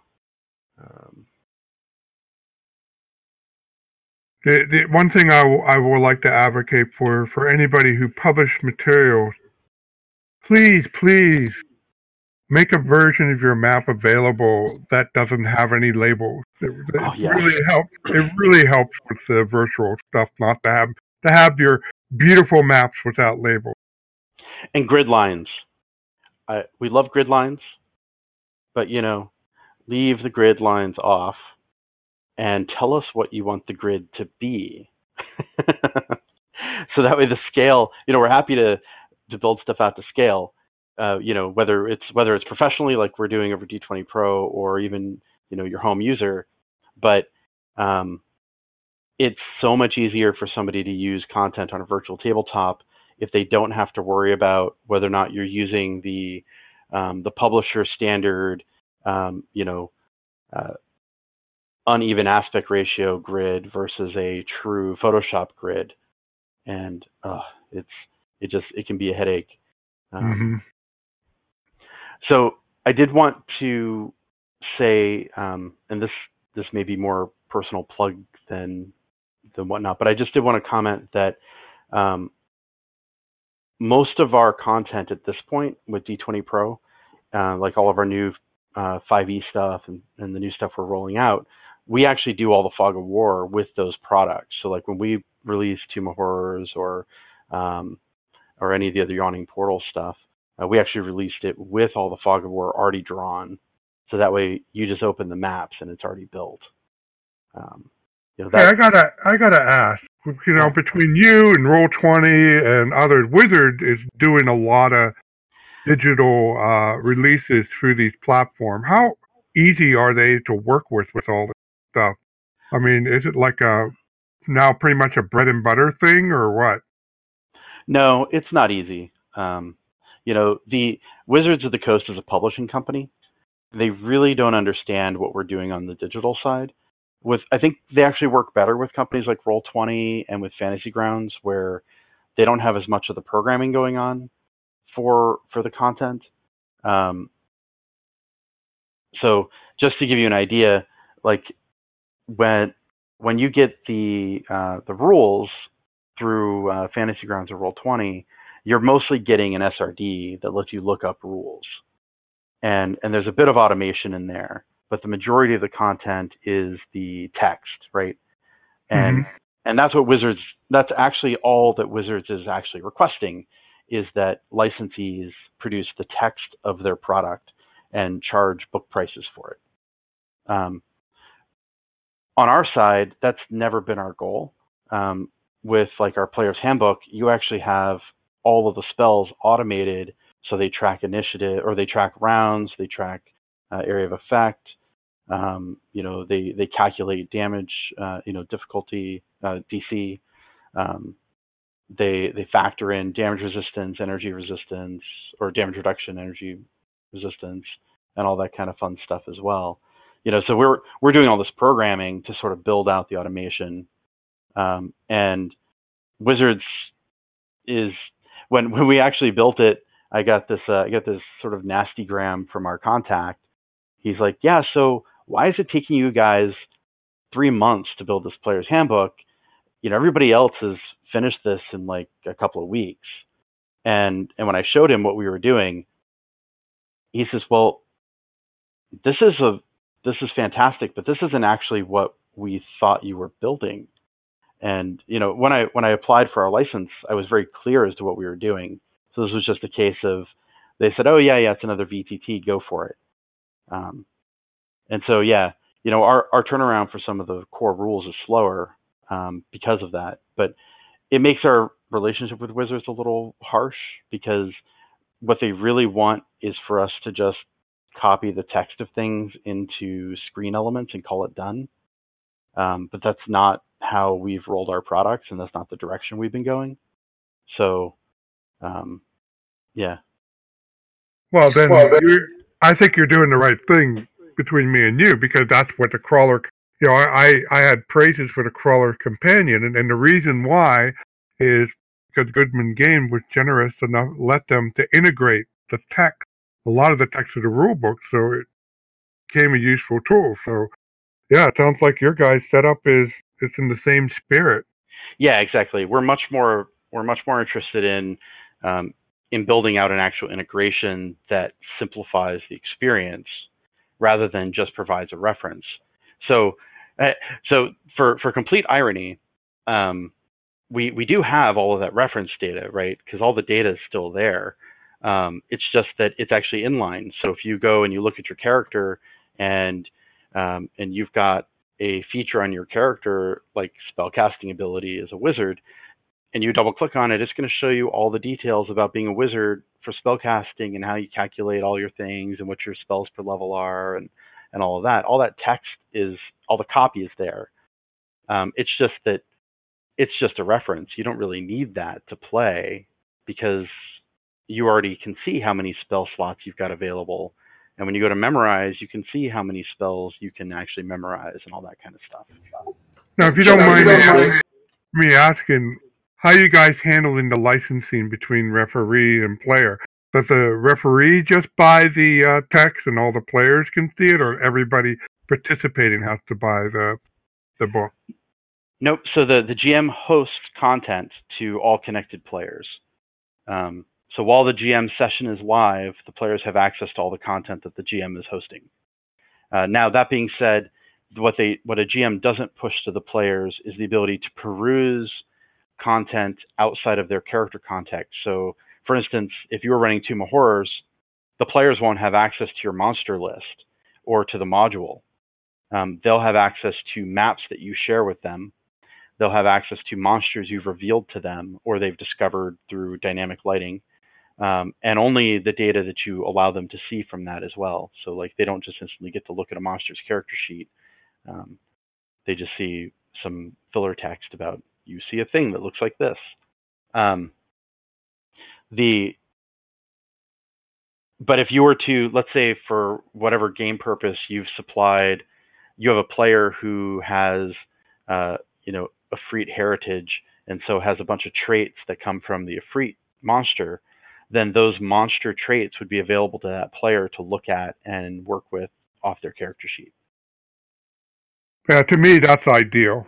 You know, Yeah. you, you, the DM buys the game, and the player and the hosts the game, and the player sees it. I, No. you know, I, I still have a problem with Fantasy Ground. I mean, even though I think Fantasy Ground does that for their rule set, they don't do that for their software. Each player uh, has to uh, buy a client, or you buy pay a lot more money and buy the ultimate license. Yeah, our model, our pricing model is, you know, it's not overly beneficial to us in the long run um, because we have a buy once, own forever setup. You know, so um, you know we, yeah, Pex points out. So fifty dollars gets you a full GM license with four guest seats, um, and you can add more guest seats at ten dollars a piece, right? And the way this works is that once you own them, you own them and guest seats allow anyone to connect with a free download um, to your tabletop. Or a player could buy a player license so they don't take a guest seat, which is also ten dollars. So you know if you've got, so you can sort of split it up however you want. Uh, the the humor value to this is our pricing model is based off of the average price for a adult gaming group to eat for a night. Um, so how much does it cost for you to buy food for your group that you're going to enjoy? You know, not not um, not the least common denominator for this, but you know, so we figure 50 bucks is a reasonable price for a five-person uh, gaming group to you know order subs or pizza and whatnot, and and so if we fit into that into that meal price, then it should be sort of a no-brainer and and a good deal. Uh, I just got. I'm being bothered by Pex here that we should promote our stuff. I just want to say, uh, for, far as my end, I only got one thing to promote this time. Is I released a vert. I added to. If you already have my city-state map, you already have this. But I, uh, thanks to a gentleman named Steve Wax, who's a uh, longtime uh, Judges Guild fan, he took the time throughout the fall to uh, annotate the PDF with stickies with the original text. Huh. So if you click on Sorcerer Supply House, you will see the original text that said for Sorcerer Supply House. And uh, he also found there were a number of labels on the map that didn't have any entries. So he worked with some people over on Dragon's Foot to come up with entries. I contributed a few, but um, but they did the lion's share. So that is on the map. So um, I'll post a link, but if you haven't gotten my city state map, there's now a zip file in there that's called City State with Stickies, and you download it, use your PDF reader. Now, just be warned, it can be slow because it's a problem with Adobe, not with the map. If you have a lot of fonts, it can be slow with loading. But other than that, a lot of people have told me it's it's a real nice tool to have to be able to on the map. I'm gonna do my promotion real quick because I got to leave at ten here. Um, Frog God Games, we have a Indiegogo coming out this month by Casey Christofferson, uh, Encephalon Creatures on the Moon or something similar to that. I, I can't even remember the name of it. And uh, we also have Lost Lands campaign setting for the first time ever. Uh, Necromancer Games been around since 2001. They never had a, they've never had a Lost Lands setting. It's going to come out. Uh, I think the date is February 15th is the Kickstarter beginning. So that's going to be a really big one. It's going to be about a year delivery time, but it's going to be well worth it. It's going to be the Bible for the Lost Lands. And uh, to- oh, and Total Con will feature uh, Bill Webb, Zach Glazar, and Jim Walper from our company. So if you're going to be in New Jersey area, go to Total Con uh, two weeks from now. Uh, actually, Total Con is in Massachusetts, not in New Jersey, uh, Mike. So just to correct, actually, Mike stole a lot of my thunder because we both work for Frog God Games. But um, You know, right, Jersey- it's, it's all in the Northeast. I don't I don't know that area. Although I was just in Maine. I was just in Maine, so I know Maine. But you know, everything else is just kind of this big blob up there. So it's oh, it's the no. same thing, right? Massachusetts and New Jersey, the same thing, right? no, no, we beg to differ. Our state motto was "Welcome to New Jersey, now go home." But uh, And, and our state motto is give us your taxes and drive badly. oh, Massachusetts, sorry. Anyway, just to finish up uh, for promotions, uh, we're going to be doing the Lost Lands campaign setting. I wrote parts of it, so that'll be coming out. And um, I'm not sure what the next big anchor product is, Mike. If you remember what it is after that, I'm not 100% sure. We're going to be doing a lot of Indiegogo um, adventures over the next at least eight to nine months. I think there's like seven or eight in the hopper. Uh, last when I talked to Zach. And personally, I am doing my own new project for Frog God Games. It is not going to be something that was previously released. It is totally 100% new material. So,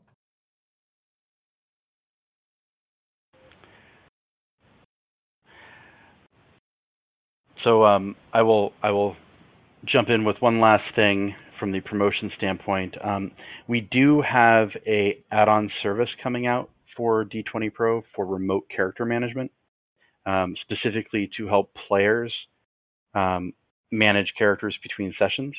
Uh, I can't go into full details yet because the those details are actually being worked out this weekend and and next week. But the um, this ties in heavily with our Hero Lab integration and will basically provide a mechanism for players to own their own rule sets if they want to, and then be able to build and manage, you know, libraries of characters to bring to the table, um, whether it's you know us or Roll20 or something else. So, could be very interesting. Cool. I will unmute the audience for Q and A time.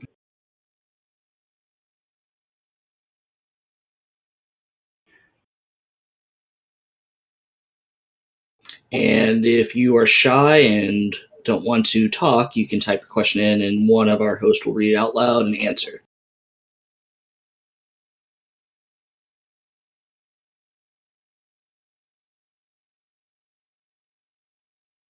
Well, in the silence, I'll take advantage and say, hey, so um, with Lost Lands and all this coming out, we should talk about that because uh, I think the last thing I personally built out for D20 Pro before taking over developer role was some of the uh, the Necromancer game stuff um, for the uh, was it the Wizard or Wizard's Amulet modules. oh, that's pretty far back. It That's way- It really wow. is. It's way back. I've been doing this for a while now.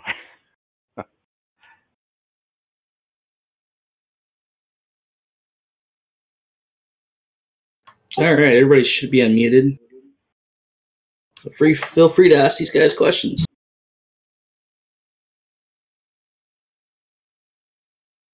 Yeah, I'll actually, I'll actually, if, if anybody has any Frogger questions, I'll actually be here a little past 10, so I'll be here for a while.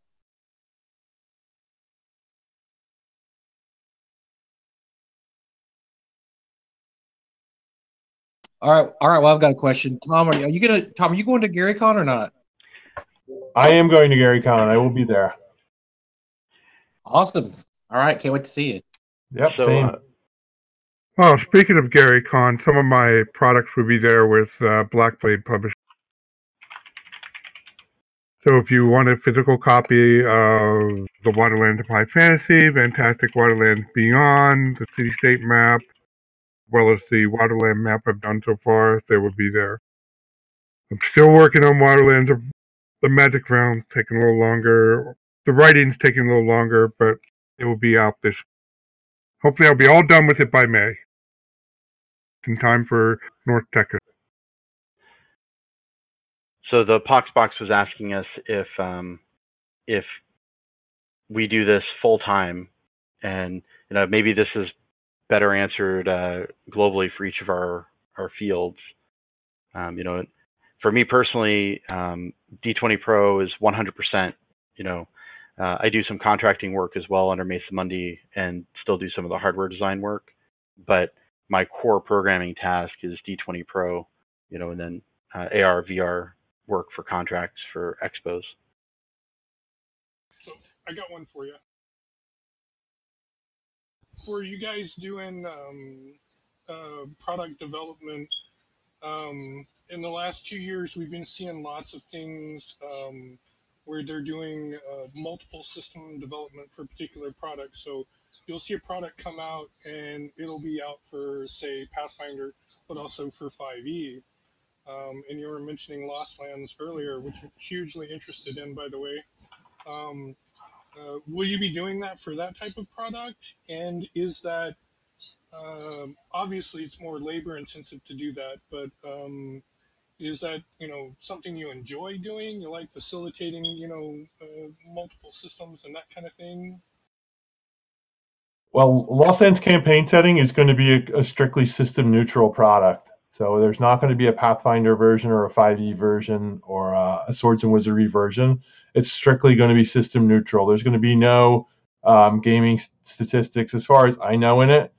Uh, personally, and Mike, you can interrupt me if I'm wrong, but I think going forward, most products, other than maybe some smaller ones, are going to be probably just 5e and Swords and Wizardry.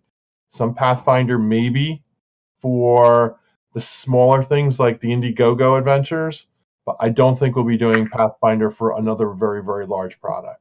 No, we won't. Uh, one of the reasons is we're waiting for Pathfinder 2.0 to come out, and and since I mean, it's not out yet, we don't we don't know if it's going to be successful or not.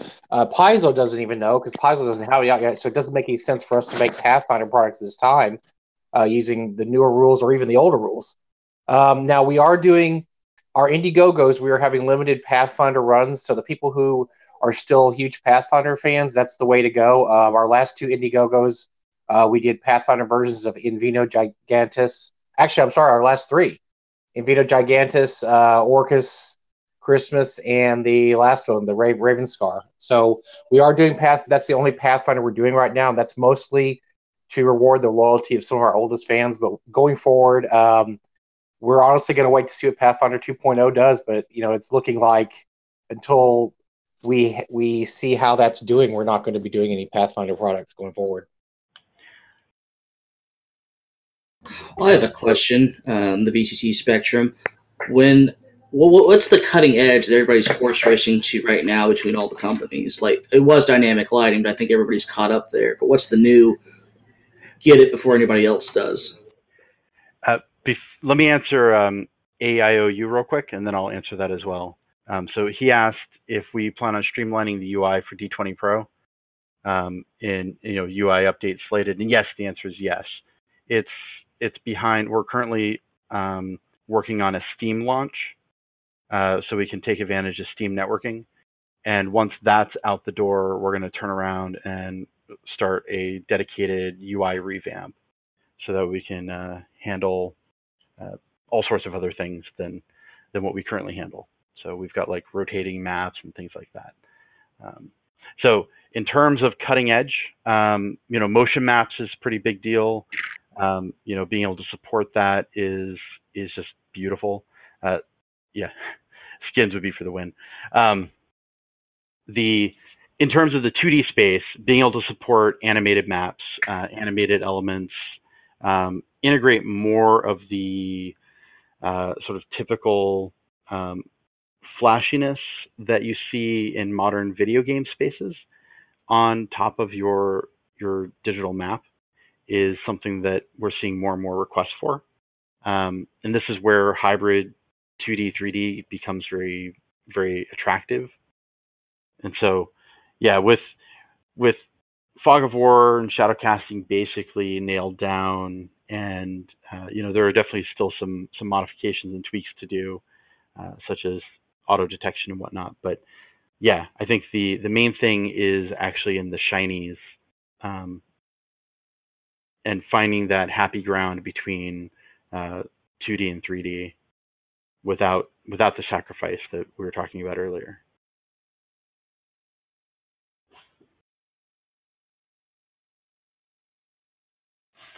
Uh, I wouldn't say the board game companies are resisting technology.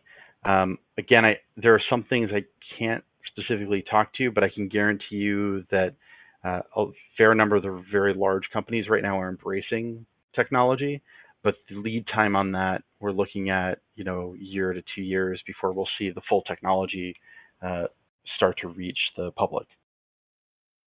Um, you know, our own our own tables are just still price prohibitive because building large format touch displays um, that you can putting it putting an LCD horizontal is also prone to fires, as I mentioned with projectors being flipped 90 degrees. Um, and so, you know, you can choose to put your own TV on its back, but they're designed to cool through convection, which pulls air in from the bottom and pops it out the top. Um, so the yeah, exactly. It, we don't flip tables; we set them on fire. Um, and so our screens end up being more expensive because they're 24/7 commercial displays designed for being laying flat. And so it has to use a different cooling technology, which is not common. And so that that ends up making a like a 42 inch screen about three thousand um, dollars for a touch display, which is just out of the range of your average gamer. You know, it's a it, it takes it beyond the scope of like a nice monitor or an expensive monitor to uh, just an expensive, a very expensive piece of equipment. Uh, DOS Machine has a question. Yes.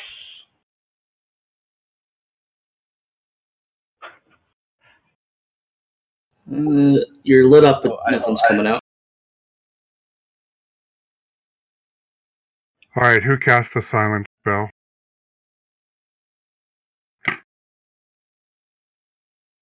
Technology, it's failed us again.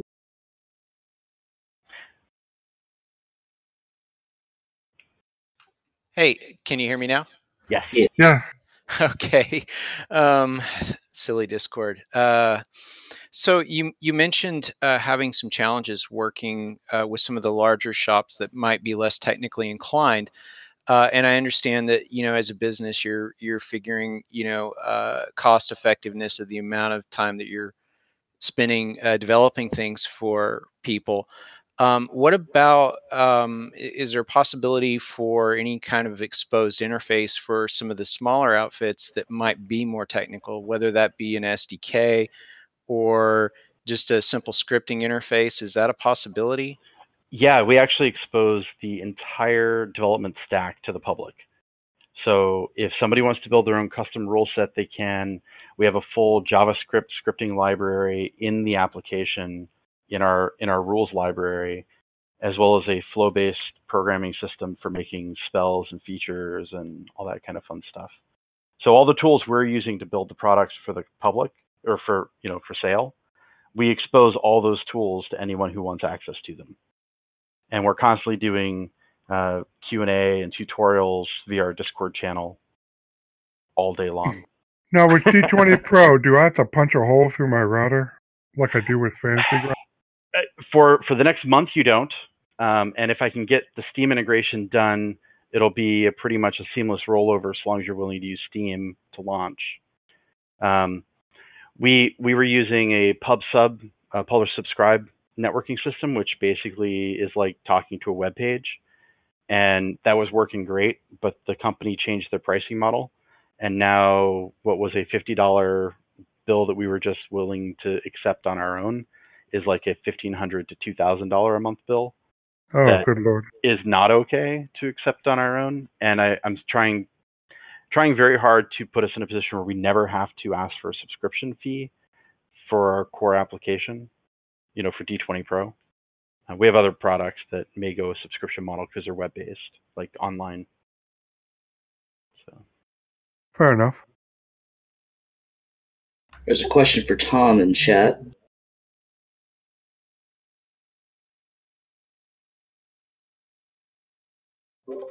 And you. Uh, actually, it ended up coming about because um, I actually got involved with Frog God Games from Razor Coast, and after I had done that, they had said, "Well, we want you to do some more stuff for you, and we're thinking about what you do, what you can do." So when they looked, I guess, and figured out what I did in the past, I'd actually worked for a company in 3.0 called Bastion Press, and I had done these terrain books for them called Into the Green and Into the Black.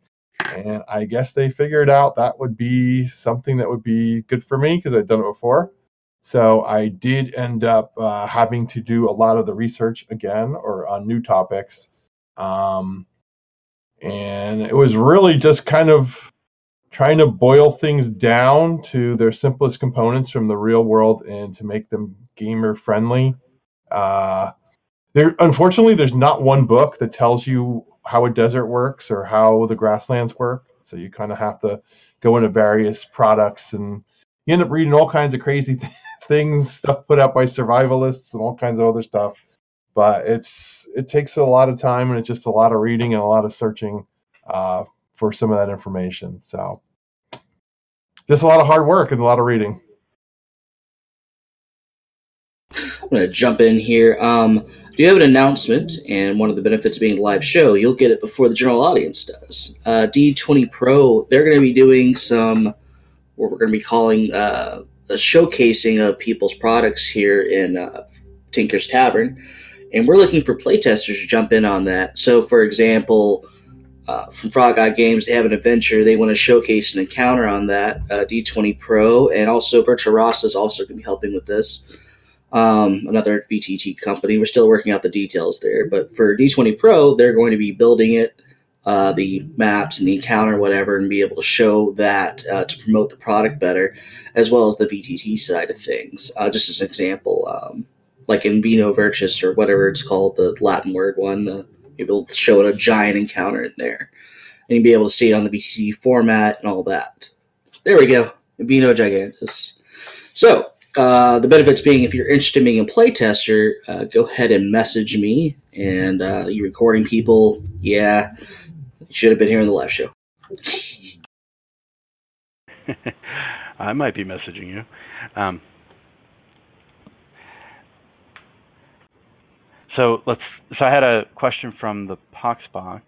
Um, so in terms of competition, the hardware end, there not a whole lot for for digital tables uh, like what we're doing for consumers, but definitely on the um, on the commercial side. So a lot of the table technology that we built has commercial applications, and so for that there's there's a fair amount of competition uh, most of that's you know targeting museums, expo halls, um, malls, that sort of thing.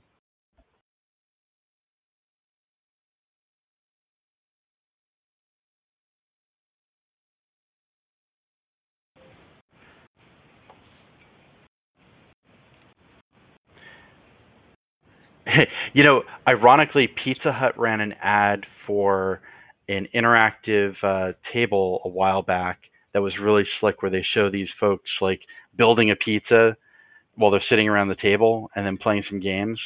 Um, we had actually tried to market the hardware to uh, Pizza Hut, Krispy Kreme, a couple of other places that had been asking for this kind of tech, and um, and it we'd make it all the way up to the very top of the corporate chain for the project.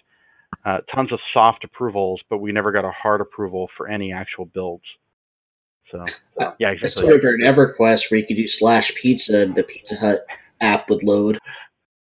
Yes, but for me, my all my memories of EverQuest will be the giant like field of bodies under the elf starting grounds. Um, and so I just can't imagine eating pizza where they've got that many corpses. yeah, exactly. So um, the the people I mentioned earlier, Dark Infinity Software, we've been working with them building out all these games that are quick play board games, right? So you could go into your Starbucks or your Pizza Hut or whatever, order your pizza, um, and then sit down and play some games and actually engage with the person across from you, while also having uh, having this your digital order being managed.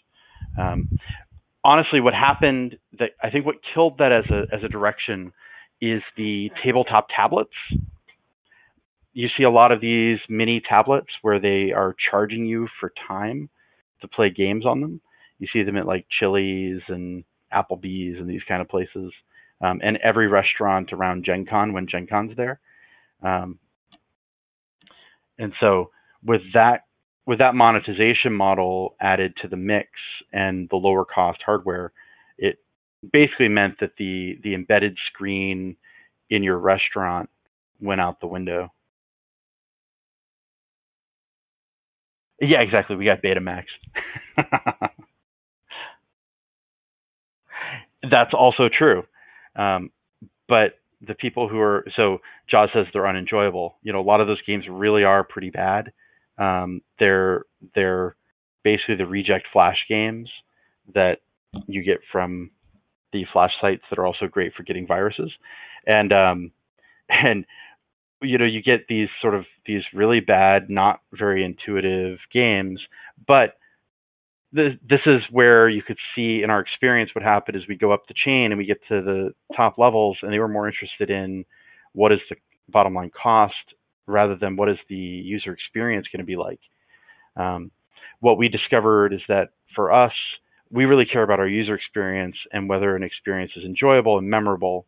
And so instead of trying to market into that space with our hardware we started doing the expo space working with companies who are building out uh, expo experiences for everything from pharmaceutical to like Salesforce type companies and stuff like that. And so we don't get a lot of those jobs, which is great because it means I get to focus on D20 Pro more. But when we do, they're fun, right? We actually build enjoyable games that talk about rather banal topics, um, but the people who play them remember them. That's exactly true. I got a question for uh, Tom or Bad Mike. Um, are y'all going to be doing more uh, card packs and stuff like newer ones? Uh, like I know there's a lot in the S and W Spectre, but are there going to be 5e ones? I know y'all did some for uh, the Blight as well. Those for the creatures and stuff. Um, I, can, I, can, say that I know of none on the horizon. Uh, unfortunately, um, I don't know why because they've been very popular and they they sell pretty well. Um, but uh, yeah, we just we don't have any uh, for the near future that I can think of, unless some's working that I don't know about.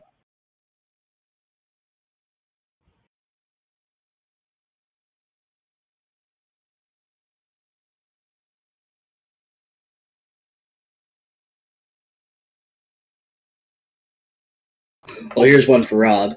Uh, Rob, what's the one thing you're wanting uh, in a VTT that you don't currently have? What is the one thing I want? Your dream feature. Something like the caller's companion built in and modify and with an SDK. Basically, I know Roll20 has tables and stuff, but it would be nice to load up Traveller and say I want an auto rifle for this character, and it fills in everything. Or if I go to you know, I know there, I know D20 Pro has some of that with D&D 5e going, where you pick a class feature for a a fighter and it just appears on your character sheet. Um, you know, that's yeah, I like to see that for other systems like GURPS and and and Traveller, or uh, just a more integrated version, so I don't have to type as much stuff in. Doesn't Yeah. seem like that is it's not it's getting there with the most popular systems on the market. Just I guess it just needs to be followed through for some of the more less popular systems.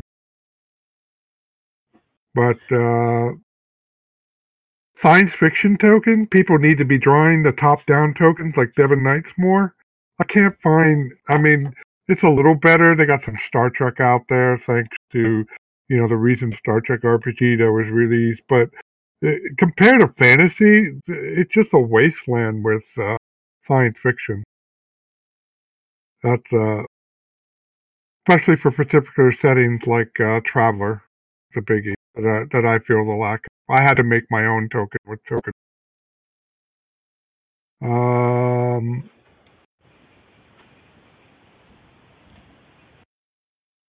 Smaller I got- market, bigger wallets. I'm stealing. yeah, you know what? You know what? Just just some thoughts need to be put into the, the to the science fiction genre, to the uh, horror genre, and uh, maybe some modern stuff as well, which will go with horror. But you know, make sure that the basics are covered in in the various art libraries that the various VTs uh, are are out there. It seems to be too spotty right now compared to fantasy. Yeah, this is where Starfinder and Esper Genesis are, are helping a lot, right? You're getting a lot of new art for for those, which is usable for things like Traveller and whatnot. Um, the the other thing to keep in mind is that because your your modern uh, your modern games and your sci-fi games can actually pull from other resources, right? You can actually pull from uh, uh, there's I'm trying to remember the name of this uh, portfolio site. Um, but anyway, you can pull art from from actual game developer uh, content as well. Like I expect that uh, Cyberpunk 2077 is going to result in a massive amount of influx of cyberpunk style art uh, into just the general interwebs. You know, this isn't the the official stuff though. You know, bundles and whatnot. But um, I know Arknight has a fair amount, and there's a couple of other artists who are currently working in good sci-fi as well, but I, for the life of me, I can't remember names.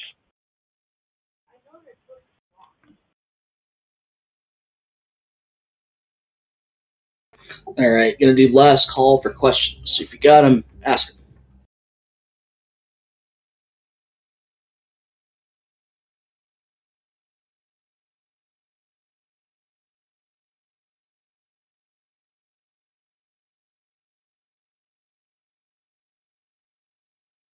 You know what? I got a question. So, you may or may not know I wrote Black Marsh. But what would you guys need? And I guess uh, the more general sense, what did VTT publishers need to make a setting as opposed to an adventure useful for a VTT? I haven't put much thought into it, but I'm, I'm kind of now that I think about it, I'm kind of curious to hear what your answer is. If I take something like a Black Martian, how would it be what it needs what do I need as an author to make it more friendly to a VTT? So from from our context, I can speak, you know, fairly well, but I'm not sure about the other ones in terms of how they can represent things. So I'll assume everyone can sort of do what we're doing, and we'll go from there, right? So sure, overland maps are fantastic, um, but being able to put in uh, discoverable details, map markers, things like that, that can provide uh, sort of the meta content, um, and and even potentially linking, right? So having the idea that you've got a city over in this location on your overland map and being able to link that to a map that actually contains the city or contains some uh, tavern or specific uh, landmark. Um, the the details about because a VTT is mostly about the visual aspect when when we're talking about representing the shared space. A lot of it comes down to the art. Um, but something that I think is overlooked by almost all of the products currently out there is that a VTT is actually really a glorified picture viewer. What that means to me, and when I'm running my own games, is that I intersperse maps with scenic imagery. Um, like I, I, ran this, uh, I ran a Spelljammer game where my players spent three sessions doing investigation on the docks. Right, uh, they were the Rocket Brawl, and they're spending time on the docks. And so I had this uh, this image of some deckhands moving boxes around and and whatnot, and that was the scenic image on our map view for those sessions because they were purely role playing sessions. So having things that capture the feel of your environment imagery wise they don't have to be maps. They can actually be just interesting content. Um, so know. what what you say to make my black marsh truly usable, I should have a lot of lot of lot more subscale maps. So well, so so so as a package, when they go to say the village of uh, Elmstar, they have a map to refer to. Sure, but what I'm actually saying is that when they go to the when they go to the village of Elmstar, um, let's say that the village of Elmstar is renowned for its wheat fields. So you have a nice like perspective artist rendering of the wheat fields with the village off in the distance. Okay, so to have a map and uh, something that evokes the a visual that evokes the area. That's right. Yeah, because when when we think back to the tried and true theater of the mind experience, um, it was the box text and the the imagery we could evoke in, in everyone's mind that really drove home that that experience. When when you use a VTT, you're fighting a little bit against the the ability of the mind to imagine for itself because you're providing a lot of visual input. And so if we can help bring you back by providing some framework, even if it's simple black and white art, right? Um, that can help a whole lot in in theme setting and uh, and giving the right feel for a space. Um, you know, you think about the the original entrance to Tomb of Horrors, and that entrance itself is more interesting than perhaps the entryway from a top-down map perspective. And so, you know, those are the kind of things where having landmarks or things that are representative of space really help to evoke the imagination of your player. Um, for settings, I find those to be far more important than specifically detailed maps um, for for getting the feel of a setting in place. Obviously, detailed maps are still very helpful, but so something like this that the this is this is from the artist who from his blog. He, he does a lot of Harn illustration, and this is you know, Harn is very renowned for its top-down map, very uh, good looking, but very precise as well. But then re- in recent years, they started doing stuff like this, which kind of gets a picture of what you're actually looking at. Yeah, exactly. Yeah. You know, this this gives you a better sense. Um, I don't I don't know if you've done uh, any travel, right? And so when you go to a new place, when you see the place from a distance and you get a sense of a place, you know, its landmarks, its uh, its ecology, it it helps firm that memory in your mind of what that place is going to be like. So if you can provide that hook, that mental hook, and then provide the experience in the place, your player is going to have a lot stronger association with the space than if all they ever saw was a uh, a technical rendering of the space. A flat technical map, yes. I see your point. Yeah. Guess I have to learn the draw as well as do cartography. um, well, you know, the thing is that this is a case where it's it's also just a matter of um, sort of finding a nice compromise. Um, it I don't know if you've ever if you do any ISO maps or that kind of thing, um, because you could accomplish a lot of the same sense with an ISO view that you would get with your you know, with with like the images that you that are being shown here. But yeah, these are nice. But um, what what's been interesting about this artist, which probably would help me if I ever try to do such a thing, is he uses a program called SketchUp. He takes the 2D Harn map. If you notice down below, there's that green blur. Yep. Well, that's the Harn map, the top-down Harn map that they provide. Mhm. He uses that as a surface in SketchUp, and then he builds up the scene, rotates it. It's his. Uh, I'll link to his blog post if people watch the videos if they want. But uh, it it uh, he can rotate it to get the angle that he he he really likes, and then once he gets that, he takes a screenshot and does the renders and paints the actual drawing. exactly, yeah. And this this actually, um, one of our vendors, Monkey Blood Designs, does a lot of SketchUp art as well as his top-down uh, line art maps. And so he and I have done a lot of experimenting in Unity where we've blended the top-down line art and SketchUp models to create these very interesting posable, you know, or view changeable 3D scenes. Um, it, it can create a very interesting and novel look that I personally find very attractive.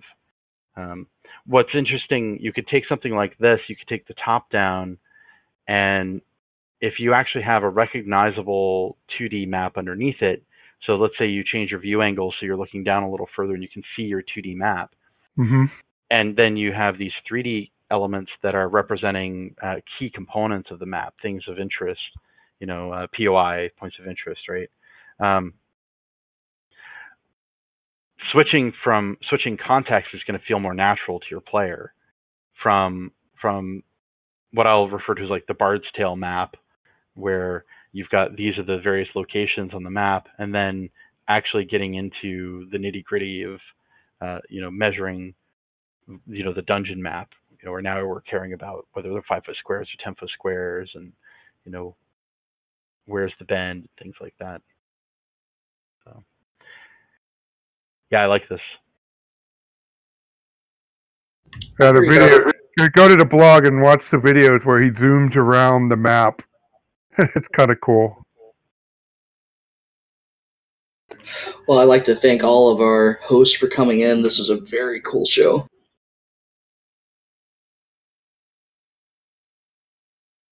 i lost you there for a second pex i I think you Uh, I was just thanking you all for coming in. It was a very interesting show. No problem. Glad to be here. yeah thanks for having us um, i want to drop Thanks, one more link on folks in relation to that topic and then this is a 3D. It's a, based on a 2D map or city generator, but this is the 3D version uh, that Tay sent me recently. Tador, who's in the channel with us. That's uh, pretty slick.